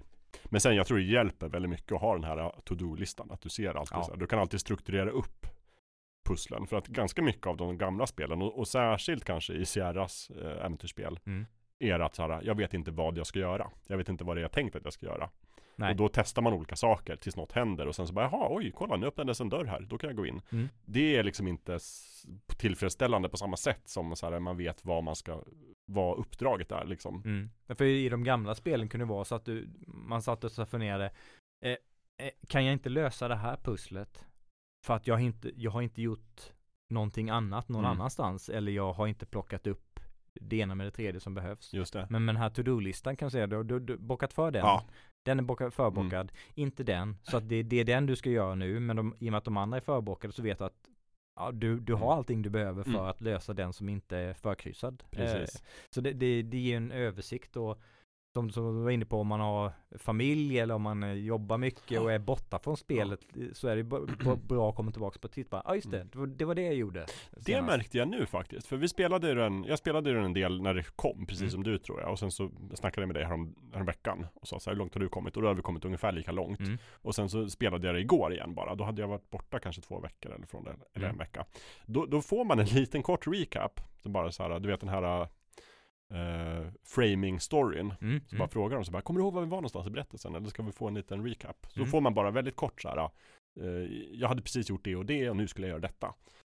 Vilket Men jag tycker är, det, helt Är det när man genialiskt. startar upp spelet? Ja, För jag har ju alltid det igång, eh, alltså ja det är när man, jag, jag startade om spelet. Ah, vi, har, vi har spelat Kirby and the Forgotten Lands Den, den menyn har jag aldrig sett faktiskt, Nej, jag har okej. alltid det igång. Nej, det är bara när jag laddade, jag laddade en gammal save. Mm. Bara då sa den, ja det- det var ju en vecka sedan du spelade, ska vi påminnas? Ah, Jag det tycker är det är så, så otroligt briljant. Jag skulle behöva det i till exempel Zelda-spelen. Mm. För där är det alltid så här, varje gång det kommer ett nytt Zelda så lägger jag ju hundratals timmar på det. Nej, men 80 i alla fall. Men det är alltid någon längre period mitt i spelet där jag liksom av olika skäl behöver ta en paus. Mm. Och sen så kommer jag tillbaka till det kanske en månad senare. Då minns inte jag vad jag ska göra. Nej. jag, tycker det, jag tycker fler spel borde använda den, det sättet. Att så här bara presentera en kort recap. Mm. Eh, det finns en del som gör det. Jag tycker det är, underlättar mitt liv väldigt mycket. Mm. Och Ja, gör men att det, man kommer det, i stämning liksom också. det, det är typ min favorit JRPG-genren. Ja. Där är det också väldigt vanligt att om, om man så, så här, late game ska Mm. hålla på och grinda och levla så kan det vara så här, och så har man kanske varit ifrån spelet Mm. så bara, fasen var det jag skulle nu? Ja eller hur? Ja men det var också lite så här, var det sju kristaller jag skulle hitta eller var det fyra nycklar eller var det Mm. liksom sex stycken eh, Ja, jag vet inte vad. Nu är vi grumpy gamers både du och jag. Ja. Ska vi, eh, jo nej men vänta jag måste slutföra en poäng som jag höll på där i början. Som Mm. sagt, första och andra spelet ändå så här, försöker göra ganska realistisk Mm. grafik med den tidens begränsningar. Eh, tredje spelet, serieliknande grafik därför att nu kan man göra det helt plötsligt. Mm. Eh, fjärde spelet, 3D-grafik för att det är tekniskt sett möjligt men inte kanske smart.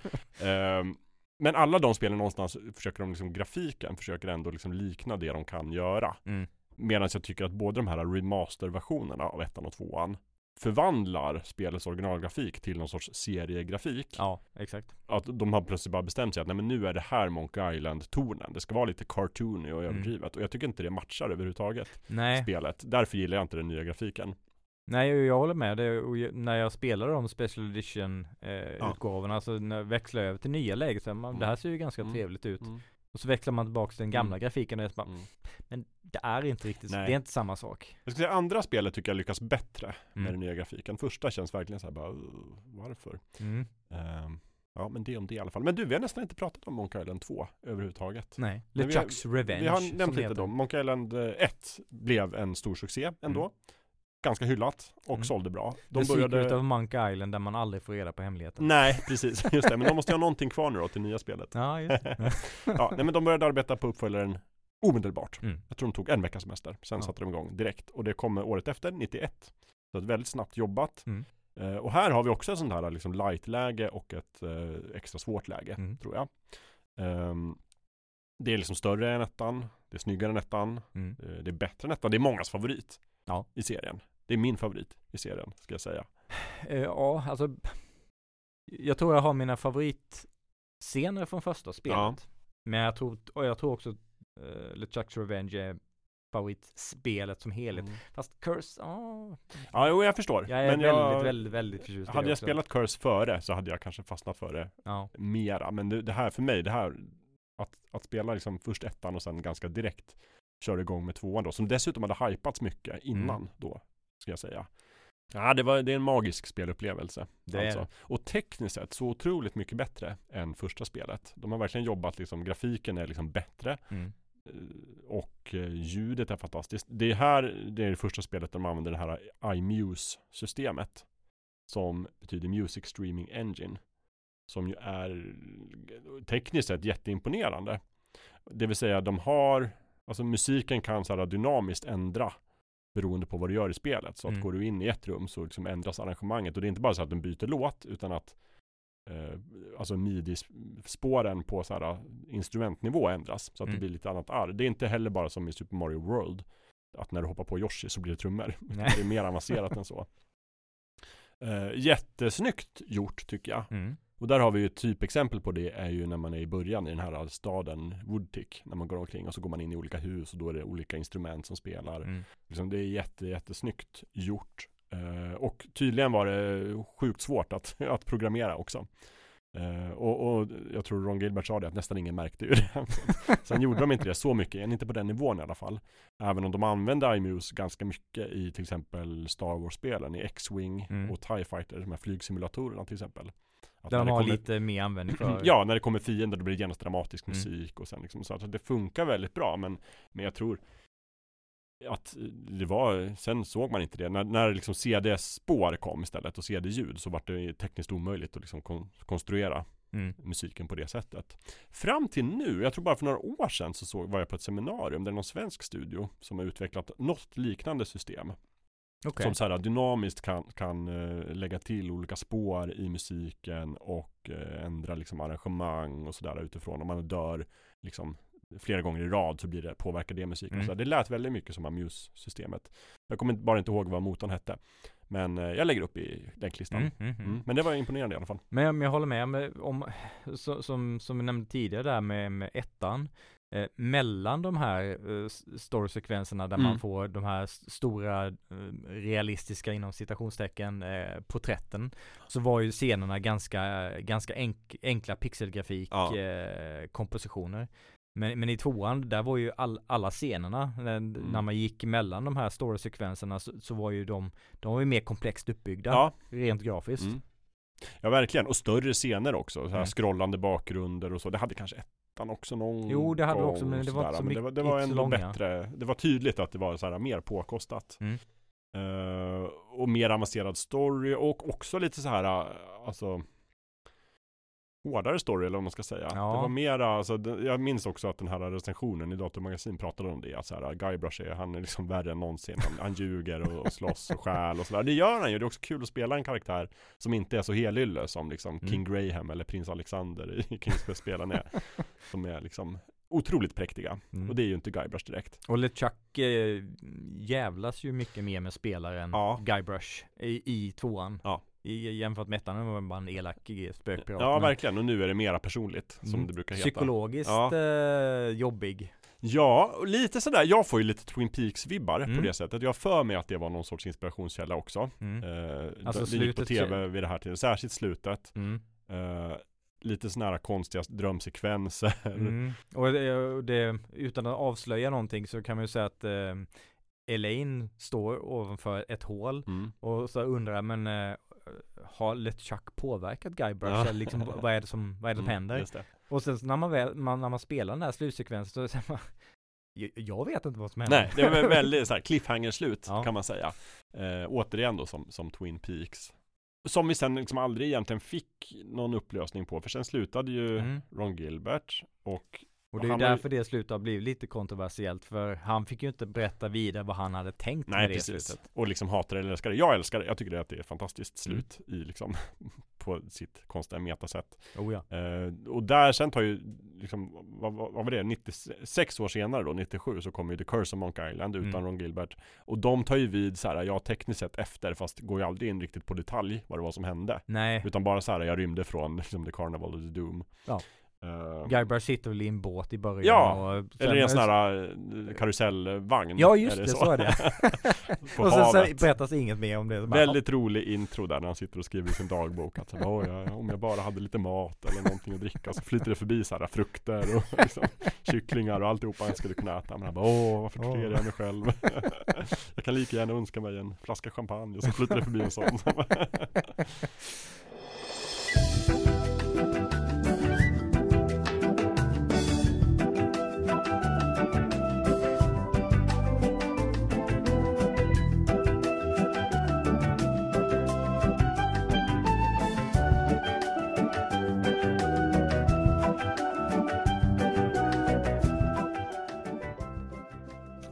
Nej men Curse of Monkey Island alltså eh, Ett bra spel Väldigt bra Jag spel. saknar väl, så här, jag tycker att det är jätteroligt, välgjort eh, En del pussel kanske känns lite så här gjorda på det sättet Men, Mm. men eh, produktionen tycker jag är liksom den, den bästa produktionen av Mm. ett spel Ja, det, det känns ju som en mer solid berättelse. Alltså hela Ja. vägen igenom Mm. så är det ju en berättelse. Medan verkligen. de första två spelen är ju mer en berättelse upphackad av pussellösning. Mm, ja. Det, det är mer en enhetlig berättelse i Curse. Precis. Jag kan ha problem med liksom just så här kanske hur, hur Guybrush porträtteras för att här blir han, han var ju alltid lite dorky Mm. i första och andra spelen, men inte bara. Han var ändå Nej. någonstans, han var en, liksom en, en slyngel på ett sätt. Mhm. Här blir han mer en renodlad så här lite som, ehm, vad heter grannen i, i Simpsons? Flanders. Flanders, Han blir lite det man Flanders. kallar Flanderization. Alltså Ja. han, man tar en egenskap och sen så förstorar man den tills han nästan bara är det. Eh, att liksom, nu är Guybrush här liksom en, en tönt, rent, rent ut sagt. Men för liksom. mig var ju det, ja, det, det var inte första kontakten med Guybrush men det var ju det första spelet jag spelade mycket av. Jag fattar. Så, så när jag spelade ettan och tvåan så var det mer som att eh, han var lite mer tyken där. Ja, ja, ja, exakt, ja precis. Ja, nej men jag älskar det. Och, och som sagt, det, liksom hela spelet, det, det lever ju på den här fantastiska grafiken. Mm. Eh, Jag tycker att animeringen är bra liksom sådär, så bra man kan göra, men bakgrunderna är ju fantastiska. Oh, ja. Det är de vackraste bakgrunderna jag har sett i ett spel Mm. någonsin. Eh, Och alltså jag förstår inte varför det spelet inte har fått en remaster. Inte jag heller.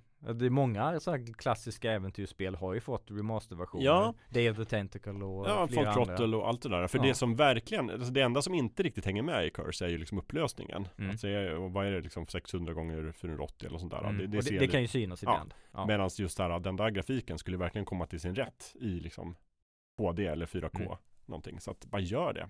Men om, om Return nu går Mm. tillräckligt bra Ja. och om de fortfarande har sina assets kvar. Mm. Det Ja, ju, jo det är det. Men gamla spel, det är ju inte Ja, alltid nej. garanterat. Men eh, en AI kan väl uppskala? Ja, det fixa till.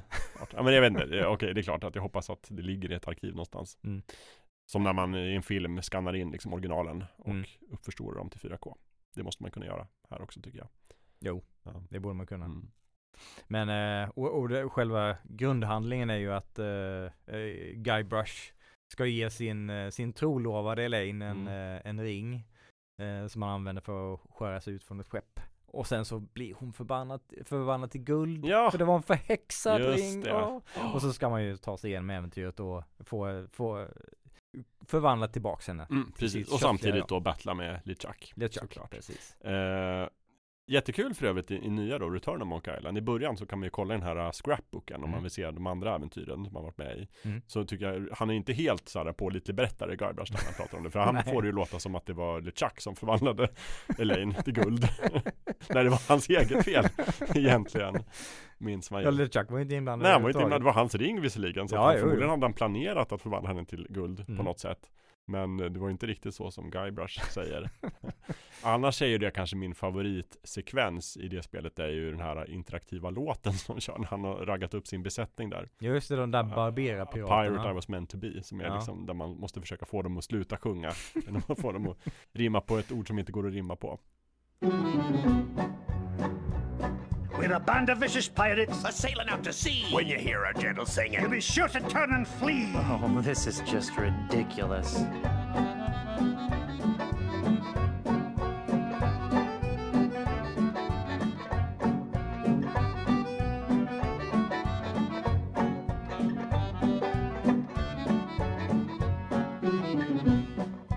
Come on, men. We've got to recover that map. That pirate will be done for when he falls into our trap. We're a club attuned for rovers. We can sing in every clef. We can even hit the high notes. It's just too bad we're tone deaf. A pirate I was meant to be. Trim the sails and roam the sea.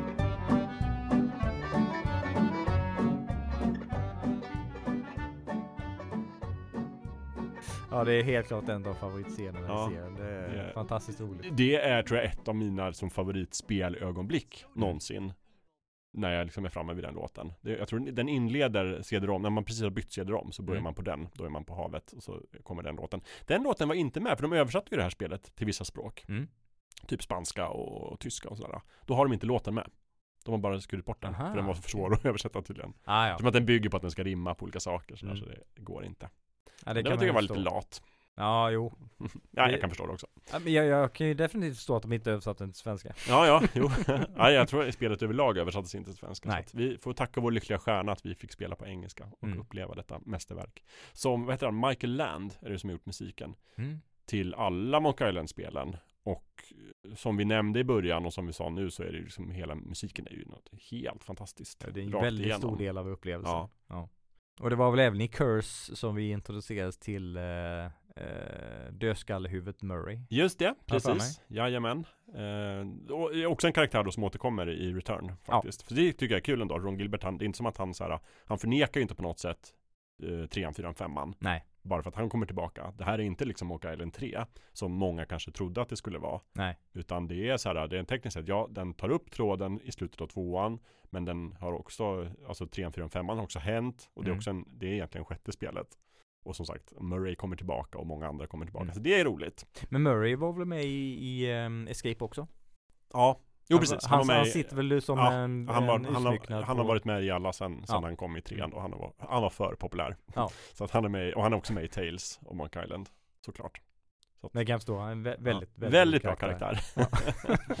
Annars så, men faktiskt så är det också i Curse så får vi också faktiskt röster på karaktärerna för första gången. Mm. Och då har vi ju liksom han som sen har blivit Guybrush Threepwood med hela, hela svenska folket höll jag på att säga, hela världen. är ju Dominic Armato. Mm.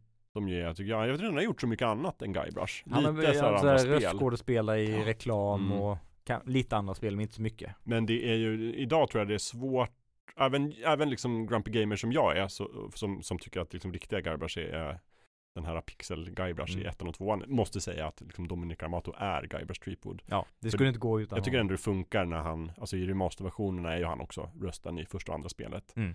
Eh, men han var ju också ett stort Monkey Island-fan. Det var ju Oh ja. därför han sökte rollen och skickade in så här, den här, han skickade in en audition tape där han Mm. gör olika röster.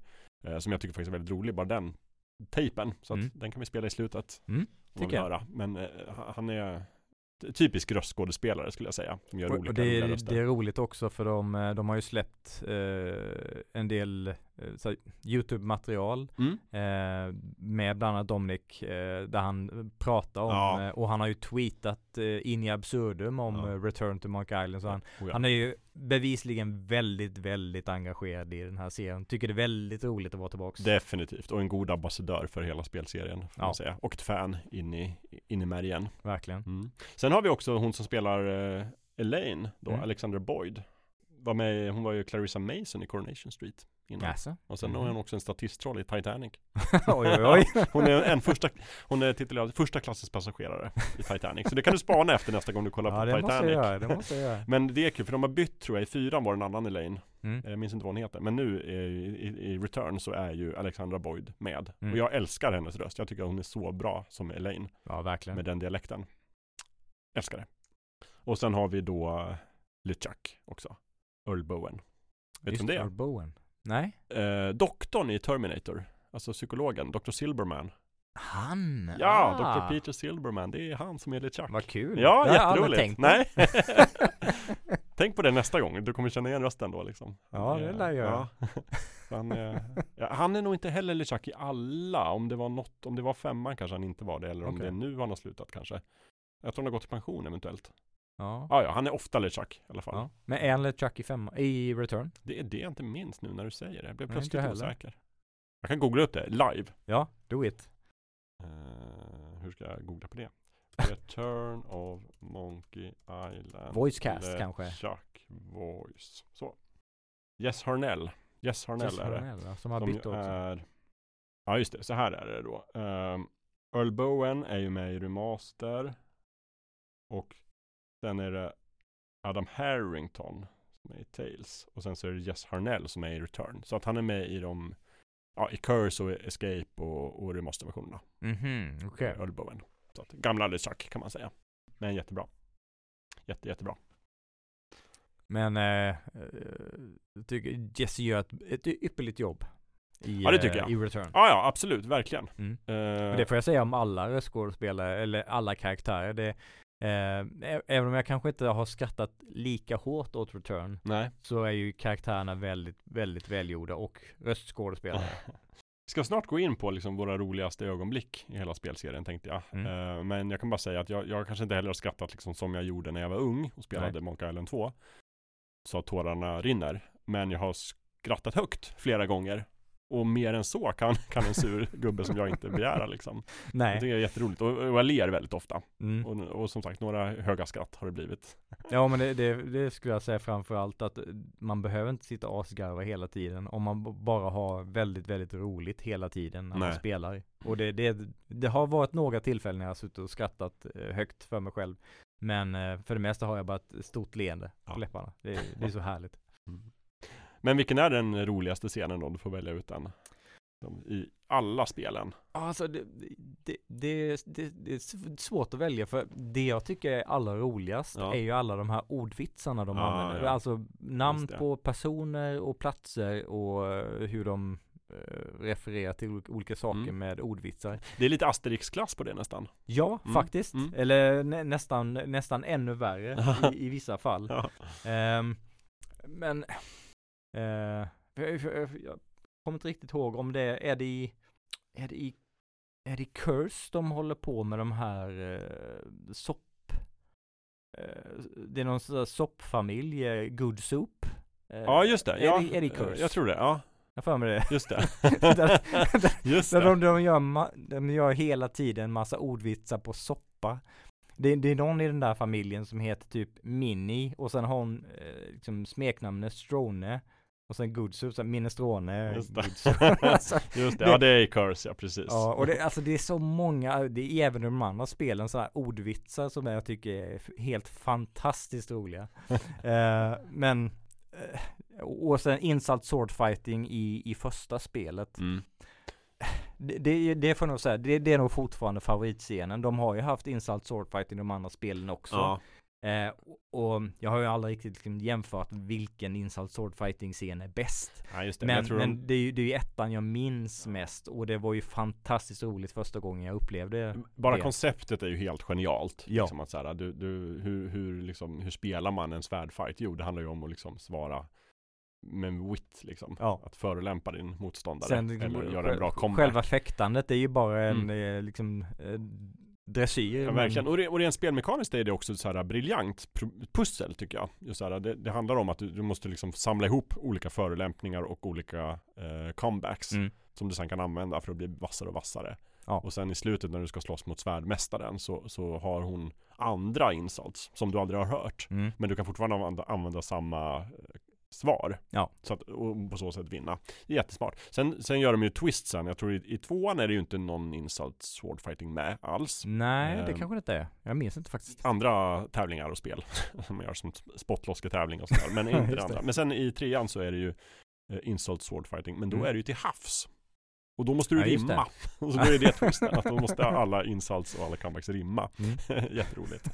Eh, och i fyran minns jag inte. Det är någonting med Jo, men det är någon- det är någon- där. Jag tycker inte det är kul. Är det, är det där det är någon sån a- a- anbrytnings... Ja, just det! Insult armwrestling. Just det, Precis. det, det är ja. fyran ja. Just det. Ja, Kommer mm, jag inte mm. ihåg riktigt hur det är. Nej, det var inte lika Mm. roligt. Sen har jag inte hittills upptäckt så mycket i Curse förutom då i ett, eh, i en, ett läge när man liksom träffar LeChuck när det börjar Mm. och sen så gör man en insult och så gör man ett svar och sen så svarar han tillbaka och så säger Garage va? Du kan inte liksom ge en comeback på min comeback. Så bara keep up with the times. Men det, det, är väl också när varje gång man eh, besöker borgmästaren så måste man väl köra en liten fäktning medan man eh, pratar Ja med henne. just det, det är ju svärdmästaren Det ja, Carla är ju tillbaka, insult. hon är ju guvernör nu, ja precis, Exakt. nej det är sant, det har du rätt i, där är det ju liksom Det är väl inte insult förvisso, men Nej, det är man måste, bara som man ett måste fäkta för, Ja. för att prata med Ja henne. precis, just det. Jättekul. Ja. Så det, men jag skulle nog säga att insult swordfighting i ettan, Mm. favoritscenen och generellt för hela serien, alla ordvitsarna. Ja, De är okej. fantastiska. Väldigt bra, ja Men sen, sen kommer jag, när, när jag satt och skulle söka igenom vad jag, vad jag faktiskt gillade med Escape 4. Mm. Eh, för överlag tycker jag inte det är jättebra. Så kommer jag ihåg det att den här, ehm, eh, vad är den heter? Ehm, eh, The Ultimate Insult. Ja just det, Eh, det är ju det man- ska hitta i Exakt? Mm. eh, och sen ska man använda det i slutet. Men eh, eh, jag kommer ihåg att när de, man beskriver det så är är att the ultimate insult, it can, it can uh, peer into the very eh, heart, of, uh, heart of the soul, eller eller heart of a man, Mm. and mock it into oblivion. det är faktiskt väldigt roligt. Ja, det är bra, bra skrivet Det är väldigt Ja. bra skrivet. Eh, men ja, men det skulle jag säga är mina favoriter. Mm. Ja, Hur okej. är det med dig då? Eh, ja, men jag, har, jag, jag måste lyfta upp den här A Pirate I Was Meant To Be-låten igen. Mm. Jag är ett stort fan av liksom alla musiknummer i alla spel tror jag. Mm. Eh, om det så är liksom Rayman, Legends, de här musikbanorna. Eller liksom, men varje gång så i ett äventyrsspel när det blir musik och interaktivt på något sätt så Mm. tycker jag liksom A Pirate I Was Meant To Be-scenen tycker jag är liksom legendarisk. Mm. Det är som bra låt. Finns också några i um, några andra som jag skulle kunna lyfta upp. Vi skulle kunna ha ett helt avsnitt bara om musik i spel. Oh men ja, det blir en oh annan ja. gång. Men det tycker jag. Annars så tror jag egentligen det jag skrattat mest på, och det är så otroligt dumt egentligen. För det är liksom inte, alltså Bara liksom, jag, jag dog av skratt. Mm. Det är i Monkey Island 2 När man är på Fat Island Och sen så. Fat och Booty. Ja, alla öar öar. Scurvy Island, Scab Island, Booty Island Och Big Whoop är det man Big letar Whoop, efter ja, i precis, tvåan. den stora skatten. Ja i alla fall, man är på Fat Island, man Mm. brutit sig in på något sätt i eh, guvernörens eh, villa, eller Mm. mansion. Och sen så gör man någonting med liksom soppan eller någonting, man blir i alla fall jagad av kocken. Mm. Och så måste man springa runt huset och kocken följer efter en och bara ropar förolämpningar. Just det. Eh, och jag vet inte varför Är det där var man är roligt. bakom väggarna? Nej? Nej, det är första spelet. Det är första spelet, just det. Det här är någonting helt annat. Det är Mm. bara, och, och sen så liksom där Det och musiken som jag minns väldigt tydligt. Mm. Liksom musiken när man blir jagad. Och så den här kocken som kommer med en stor kockkniv och liksom bara jagar den. Fast om man står still så kommer han aldrig närmare. Då bara står han still som förolämpare. Så går man och springer han efter. Och jag bara skrattade. Alltså jag ramlade av stolen och jag fick så ont i magen. Jag kunde inte andas och tårarna rann. Och jag tyckte det var så roligt. Det är så dråpligt. Otroligt slapstick och, och dumt liksom. Men det, det var liksom det roligaste ögonblicket. Eh, som de skrev i, jag tror på Day of the Tentacle, så här, bara this game will have you laugh until milk come out of your nose. så var det då, verkligen. hade jag druckit mjölk så hade det kommit ut. Eh, Ja men så kul. Mm. Ehm, jag vet inte ens vad pusslet går ut på. Jag tror bara man ska bli jagad av kocken och Ja, någonting, jag vet inte. Någonting händer. Ja. Men det är ju även i slutet på det spelet när man ska springa runt mellan olika scener som Just en det. del av lösningen. Ja, precis. Jajamän. Mm. Absolut. Så är det. Eh, ja men förresten, favoritpussel då? Eh, Jag tycker det är svårt. ja, det är väldigt svårt. För det, alltså det, för det, det pusslen är ju väldigt roliga när man kommer på vad lösningen är. Ja. Innan det så är det mest frustrerande. Mhm. Eh, men så, så jag tänker inte riktigt jag har inte tänkt på, på pusslen så i efterhand. Mm. Eh, lite osäker. Vad, Ja. vad, vad är din favorit? Ja men jag har den, mitt, mitt liksom nästan så här finaste pussellösarögonblick var, för det är också, det är egentligen ett, ett ganska, jag vet inte om det är ett bra pussel, det är ett ganska dåligt pussel, men i tvåan också då, nästan alla mina exempel är från tvåan, Mm. så ska man liksom vrida på en, eh, en kran eller någonting, fast den sitter fast, och man behöver en skiftnyckel. Mm. Och lösningen av pusslet är att man ska ha en, en ap, man har en apa Mm. som man spelar musik för, så att den blir helt stel. Ja, just det. Mm. Och så, då blir det en monkey wrench som är skiftnyckel på engelska och då kan man Ah. använda apan för att skruva. Och det här var ju väldigt svårt liksom för en Ja. 12-åring som inte kan engelska så bra. Jag hade ingen aning om. Nej. Men jag minns så här att jag fick i något sammanhang så lärde jag mig så här Monkey Wrench och sen så fattade jag, ha Monkey Wrench det är skiftnyckel på engelska. Mm. Och då minns jag så att det klickade till direkt. Jag bara så här, Monkey Island 2, lösningen, jag har det. Och det bara sprang, nej, jag sprang inte hem. Men sen när jag provade det så bara, ah, såklart, så gör man. Det är en Monkey Wrench. Och det är ju många sådana när man blir äldre och, och kan lite mer om språket Ja, så, ja. så ser man ytterligare dimensioner i vissa av skämten också. Absolut. Men annars så tycker jag de roligaste pusslerna är liksom bara de, de kanske inte så svåra utan det är bara så här att man ska vara så gränslös när man gör det. Som till Mm. exempel då när man kommer till Fat Island först så är man ju efterlyst och då sitter en efterlysningsaffisch med liksom Guybrush på. Mm. Och lösningen, pusslet, är att man ska klistra på kapten Kates porträtt istället. så att hon blir arresterad. så att man kan gå omkring på ön. Så dumt. ja, det är så dumt. Men det bara funkar. Och bara så här, ja. Det gjorde jag ju direkt, det var inte svårt. Men jag bara Nej. så här, okej. Nu kommer jag på, och jag tror att det också är LeChucks Revenge faktiskt. ja, eh, som jag hade svårt att komma på vad, vad man skulle göra, men när jag väl insåg det så tyckte jag att det var hysteriskt roligt. mm. Eh, för jag har för mig att det är i LeChucks Revenge när man ska man ska få någonting av de som sitter fängslade inne på fängelset.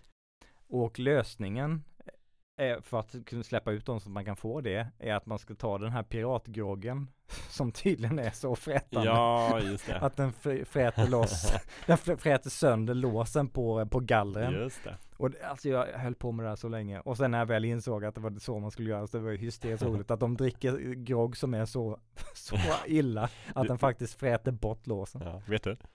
Det är Monkey Island 1. Är det Ja, det är ettan. Ah, ja, ja, det är Och du måste det. ta, du måste samla på dig en massa muggar. Typ Ja. fyra, fem stycken. Mm. Och sen så ska du hälla upp grogg inne på The Scum Bar. Mm. Som är roligt för övrigt att den heter The Scum Bar. efter motorn. Eh, och sen så får du liksom gå till fängelset och då måste du hälla över i en annan Mm, kopp. mm. Innan den fräter sönder. Så du måste ta det hela vägen till fängelset. det Det, var ju höll jag på med Ja. jättelänge. Mm. Jag kan ju nämna en, en liten kuriosa också. Ja, gör det. Eh, Escape från Monkey Island. Det använder ju inte skammotorn. Nej. Eh, och i, i, i det spelet har de ju gjort om Scumbar till Luabar. Ja, just det. Eh, och anledningen till det är att eh, den här Grim E, eh, Grim Fandango-motorn, Ja. Den skrev de i skriftspråket Lua. Ah, Mm. också en referens då. Så det är också en Mm. referens till spelmotorn. Det är också väldigt roligt. Ja, det är kul. Kanske extra roligt om man faktiskt håller på med programmering. Ö- Överlag är det ju mycket referenshumor i Mm. Monkey Island. Både mot liksom den motorn de är byggd på, det är också mot andra LucasArts spel. Mm. Minns väl alla piraten med den här uh, badgen på där det står fråga mig om Loom. Ehm, eh, och eh, extremt mycket Star Wars-referenser också Mm. i stort och smått. Mycket liksom dialog som är tagen från Star Wars och sådär överlag. Lucasfilm, alla franchises.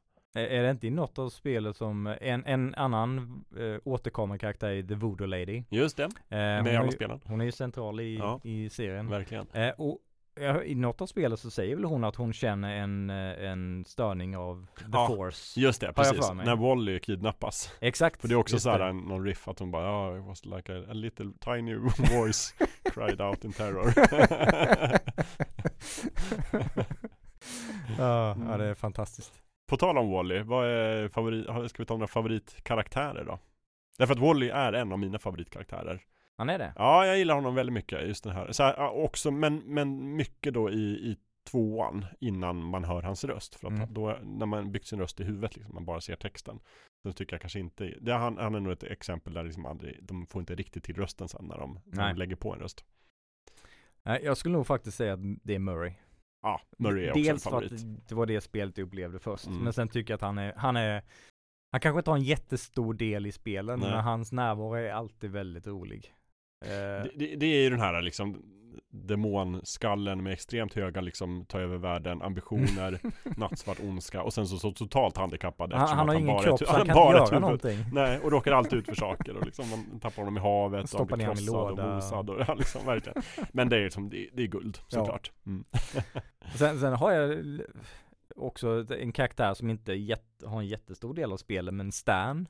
Ja, Som, eh, som har så begagnat, begagnade skepphandel och försäkringsbolag och mm. vad alltid är det mer han gör? Första spelet säljer han ju begagnade skepp. Mm. I andra spelet säljer han begagnade likkistor. Ja just det.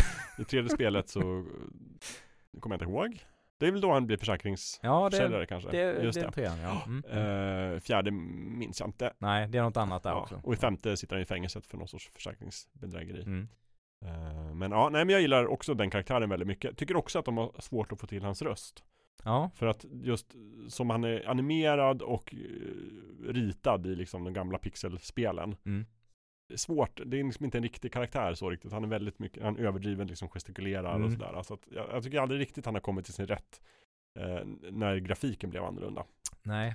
Eh, men, eh, ja men fantastiskt kul. Där, jag, favorit tror jag Stan i första spelet.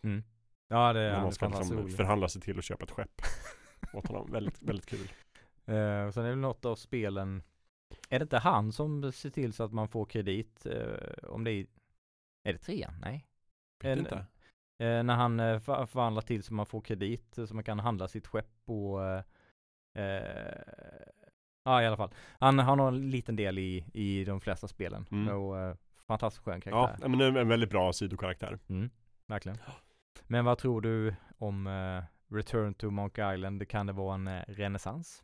jag vet inte, det var någon som frågade Grumpy Gamer här på Twitter om det var slutet eller om Mm. det var in, in, in, skulle fortsätta och då sa han att det är nästan säkert inte slutet. Nej. Sen var, kan ju det betyda, det bety, behöver inte betyda att han får möjlighet att göra fler spel såklart. Men, eh, och jag vet ju då som sagt inte hur Return of Monkey Island slutar. Nej, Jag vet att det har varit en del på internet som är missnöjda med slutet. Mm. Jag vet att andra inte har sagt att de är missnöjda. Nej. Så att eh, jag vet inte. Men eh, precis som för Twin Peaks så, så tänker jag så här att jag är för så mycket, så ofta, så länge David Lynch får göra nya Twin Peaks-serier så är jag där och tittar. Mm. Så länge Ron Gilbert får göra nya Monkey Island-spel så är jag där och spelar. Ja. Jag gör det inte med någon sorts förväntan att få liksom ett ordentligt avslut egentligen på storyn. Nej, nej. För det tror jag att precis som om man liksom ser tredje säsongen av Twin Peaks så tänker nu ska vi äntligen få ett definitivt slut. Nej. Så vet man inte vem David Lynch är. Och jag tror att det är samma sak med Monkey Island. Liksom att det, det är inte liksom Berättelsens natur är inte att den ska liksom avslutas så att vi ska få reda på liksom alla mysterier och att det en gång för alla ska slå fast Vad är The Secret of Monkey Island? nej. Vad hände egentligen i slutet av tvåan? Jag, jag tror liksom inte att det är grejen.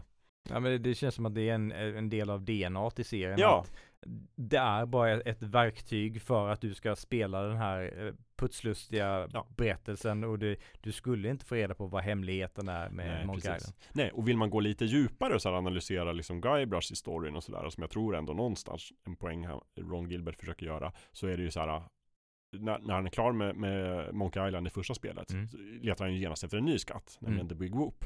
Och sen ska han hitta liksom the final insult och sådär. Hela grejen är ju att han hela tiden liksom letar efter någonting som ska driva honom framåt. Mm. Eh, och även så i det här sista spelet så återankom ju för jag, han bara, jag fick aldrig reda på liksom the secret of Monkey Island. Nu ska jag liksom hitta the secret. Eh, att de gör en stor grej av det så som att jag tror liksom att om han nu skulle hitta hemligheten i det här spelet av apöns hemlighet så skulle han ju behöva en, hitta någonting nytt nästa Ja. gång. Så att, Och eller Chuck säger ju det också under seriens gång att liksom du och jag vi är vi är sammanflätade. Ja. Så, så deras dynamik att Guybrush ska ge sig efter någonting och Chuck ska vara där för jävlas Ja. med honom. Och det, det kommer bara fortsätta. Precis. Åh, du har, du har inte, jag har ju kommit lite, lite längre nu än dig i Mm. Return. Du har inte läst LeChucks dagbok. Eh, nej men Nej. det är det jag ska Ja, göra. då har du något att se fram emot. Det var ett av mina höga skratt i alla fall. Så fantastiskt. Mm. Ja. Nej men eh, jag, jag tror också att det kan bli någonting. Sen så hur länge det blir till nästa, det återstår ju att se. Nej. Det som är fantastiskt med, med Return är ju att det ändå gjorts liksom, med någon sorts välsignelse från Disney som ju liksom Mm. köpte Lucasfilm och då plötsligt ägde liksom Monkey Island-franchisen. Mm. Vilket gjorde, jag tror att många trodde att nu kommer det aldrig mer bli något Monkey Island-spel. Nej. Därför att Disney har redan en pirat-franchise och det är Ja. Pirates of the Caribbean. Och äventyrsserien är Ja. Lite död så Precis. de kommer inte investera i Nej, den. och de kommer aldrig sälja den för de säljer aldrig. De köper, det är Disney, de säljer Ja. inte. Sådär, de ska ha det på lager. Eh, och att det då från det, och, och jag tror Ron Gilbert själv trodde väl aldrig att det skulle bli heller. Nej. Men att det sen gick från det till att han faktiskt fick göra spelet som det verkar faktiskt precis som han ville. Ja. På det sättet. Ja, det utan ju- liksom att de la sig i så mycket. Det är Devolver Digital som är utgivare. Ja, Så, då, så han och eh, Devolver Digital, eller Toy, Terrible Toy Box och Mm. Devolver Digital har ju fått Disneys välsignelse ja, att göra det här spelet. Ja. Och släppa det här spelet. precis. Eh, och, och går det jag kan tänka mig att de har väl kanske inte världens högsta utvecklingskostnader Nej det tror jag inte. Det verkar vara, också verkar gjort liksom med flit ganska litet team Mm. och liksom sådär säga vad man vill om grafiken. Jag älskar den, men det är Ja. ju inte liksom eh, det är ju inte nästa Dragon Age eller Det är inte Unreal Engine 5. nej det är det inte. Så att, men, men som sagt, ett, ett spel i, i precis rätt scope skulle Ja. jag säga. Så att det kan säkert göra en ganska bra eh, vinst. Ja det tror jag. Med tanke på hur många som liksom har längtat efter den här serien och så att jag hoppas att det kommer fler. Mm. Jag hoppas överlag att det kommer fler äventyrsspel. Inte som att jag liksom går och tänker att åh vad härligt om det liksom kunde vara som början av 90-talet igen. När liksom Nej. var och varannat spelade. För jag skulle inte ha tid att spela alla. Men jag gillar att det kommer en sån där titel liksom, nej, någon gång per år sådär. Att det kommer ett Timbleweed Park eller ett Return to Monkey Island eller ett Det kom faktiskt ett nytt, eh, inte Space Quest då, men ett nytt spel från skaparna av Space Quest. Nu, precis nyligen. Mm. Som har varit på gång i typ 12 år eller någonting. Det är också ett Kickstarter-projekt som sen verkligen har dragit ut på tiden. Men Space Venture, det är ute, så det ska jag spela nästa gång. Mm. Så att, ja, det är bara kul att liksom genren ändå någonstans inte dog, utan lever, liksom Mm. puttrar på. Och dyker upp ibland. Och det finns ju faktiskt riktiga liksom, originalspel som kommer som är jättebra. Till exempel Wadget, A, Wad- Wadget Eye Games gör Mm. ju massor av bra, riktigt bra spel. En annan Gilbert, Dave, Dave Gilbert tror jag han heter. Ja. Han- Ingen, ingen besläktelse? Nej, men Nej. jag tror att det var han, eh, vad var det han skrev? Det var också någon som skrev på Twitter till Grumpy Gamer att Mm. bara, "Vad fantastiskt spel du har gjort, bara, du är You're the second most favorite eh, adventure game Gilbert. Och då svarade han bara, nej men tredje, för att den här Gilbert gör också spel, han är bra. det är väldigt roligt. Ja.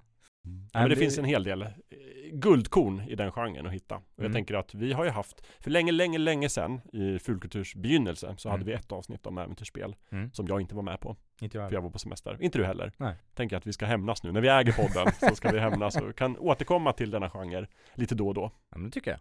Nu har vi i alla fall snackat om Monkey Island ett tag. Mm. Har du några bra avslutande ord?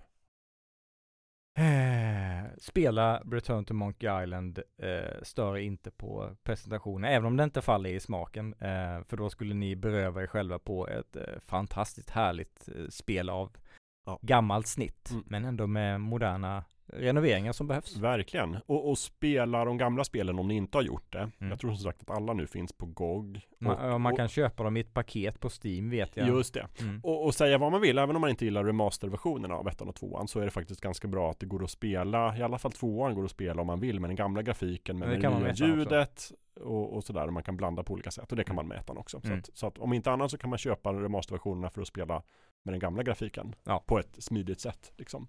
Precis. På valfri plattform. Ja.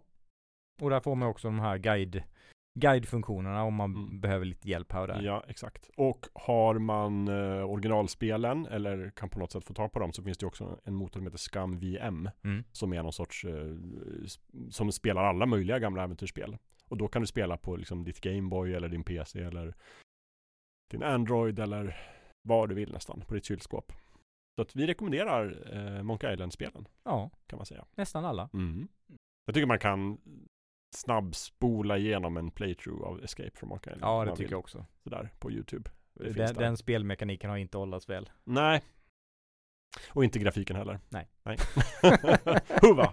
Och jag minns att jag hade kom, min kompis Patrik och jag, vi, när det kom Mm. så var han väldigt förtjust i det. Han bara så här, wow kul, ett nytt Monkey Island. Och jag bara så här, ah, men grafiken är ju jätteful. Mm. Och vi tyckte så olika.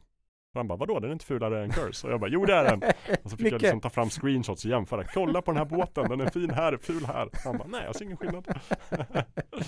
och så, där. så jag kanske var lite väl hård mot Escape Mm. när den kom. Men eh, den hade ingen, liksom, det hade lite uppförsbacke för att vinna mig. Och Mm. den gjorde inte det. Nej, jag minns att jag skrattade rätt hårt åt ett så här ostskämt i början. när man är i, Lo- på, Ja. inne på Loa Bar och det är, det är någon gammal pirat där som Mm. håller på, han gör ordvitsar på ostar hela tiden. Och då skrattar jag väldigt mycket Ja. Men i överlag så nej, det kan man faktiskt kolla på en playthrough på, Mm. eller en sammanfattning på YouTube bara. Och kolla in eh, Ron Gilberts andra spel Mm. och LucasArts andra äventyrsspel. Vi kanske återkommer till något av dem Det gör vi säkert. eventuellt i framtiden tror jag. Ja. Vi skulle kunna göra en lista, liksom, våra fem bästa äventyrsspel eller någonting. Om Ja. vi vill göra något extra. Men vi skulle vilja höra från alla lyssnare som är bekant med denna genre eller med denna franchise. Och skriv in, berätta liksom era roligaste Monkey Island-minnen Mm. eller Ron Gilbert-minnen eller LucasArts-minnen. Eller äventyrsspelsminnen överlag. Ja. Och sådär. Och berätta gärna fakta som vi har glömt att ta upp här. Det är ju säkert massvis. Jag tror det. Ja. Ja. Och sen så är vi snart tillbaka med nästa ordinarie avsnitt för oktober månad. Ja, efter denna extra avsnittsbonanza. Denna så ska det bli kavalkad. vanligt. Mm, precis. Nu blir det tuffare tider. Nu kommer det bli ett i morgon tror jag. ja men ska vi säga så David? Det gör vi. Det gör vi. Tack Kul för att idag. snacka.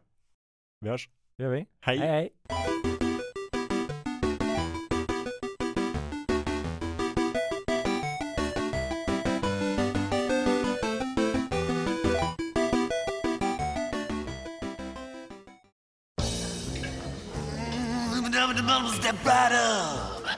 Step right up. So essentially, certain people have decided that we all fall into this dysfunctional category under the label Gen X. Yeah, we used to hate those people. Now we just make fun of them. It's more effective that way. Hey, Wolf, wake up over there. You got a bogey coming on strong. I can't see him. Six o'clock high. Get out of there, man. Oh, man, he's all over me. Hang tight, buddy. I'm on my way. Back when I was on the internet, we weren't surfing the web with graphical user interfaces and pretty pictures. It was all text. And we liked it that way. Now here's how it's gonna go, see? You're gonna start looking at every dirty, filthy alleyway and godforsaken fleabag apartment in this dog-eat-dog jungle that calls itself a city, and you're not gonna stop until you find something. And you better find something. Or hope that I don't find you. I've left a little present for you under the fridge. It's set to go off after you eat the rice pudding. Oh, you've already eaten the rice pudding? Well, then I wouldn't start reading any two part stories.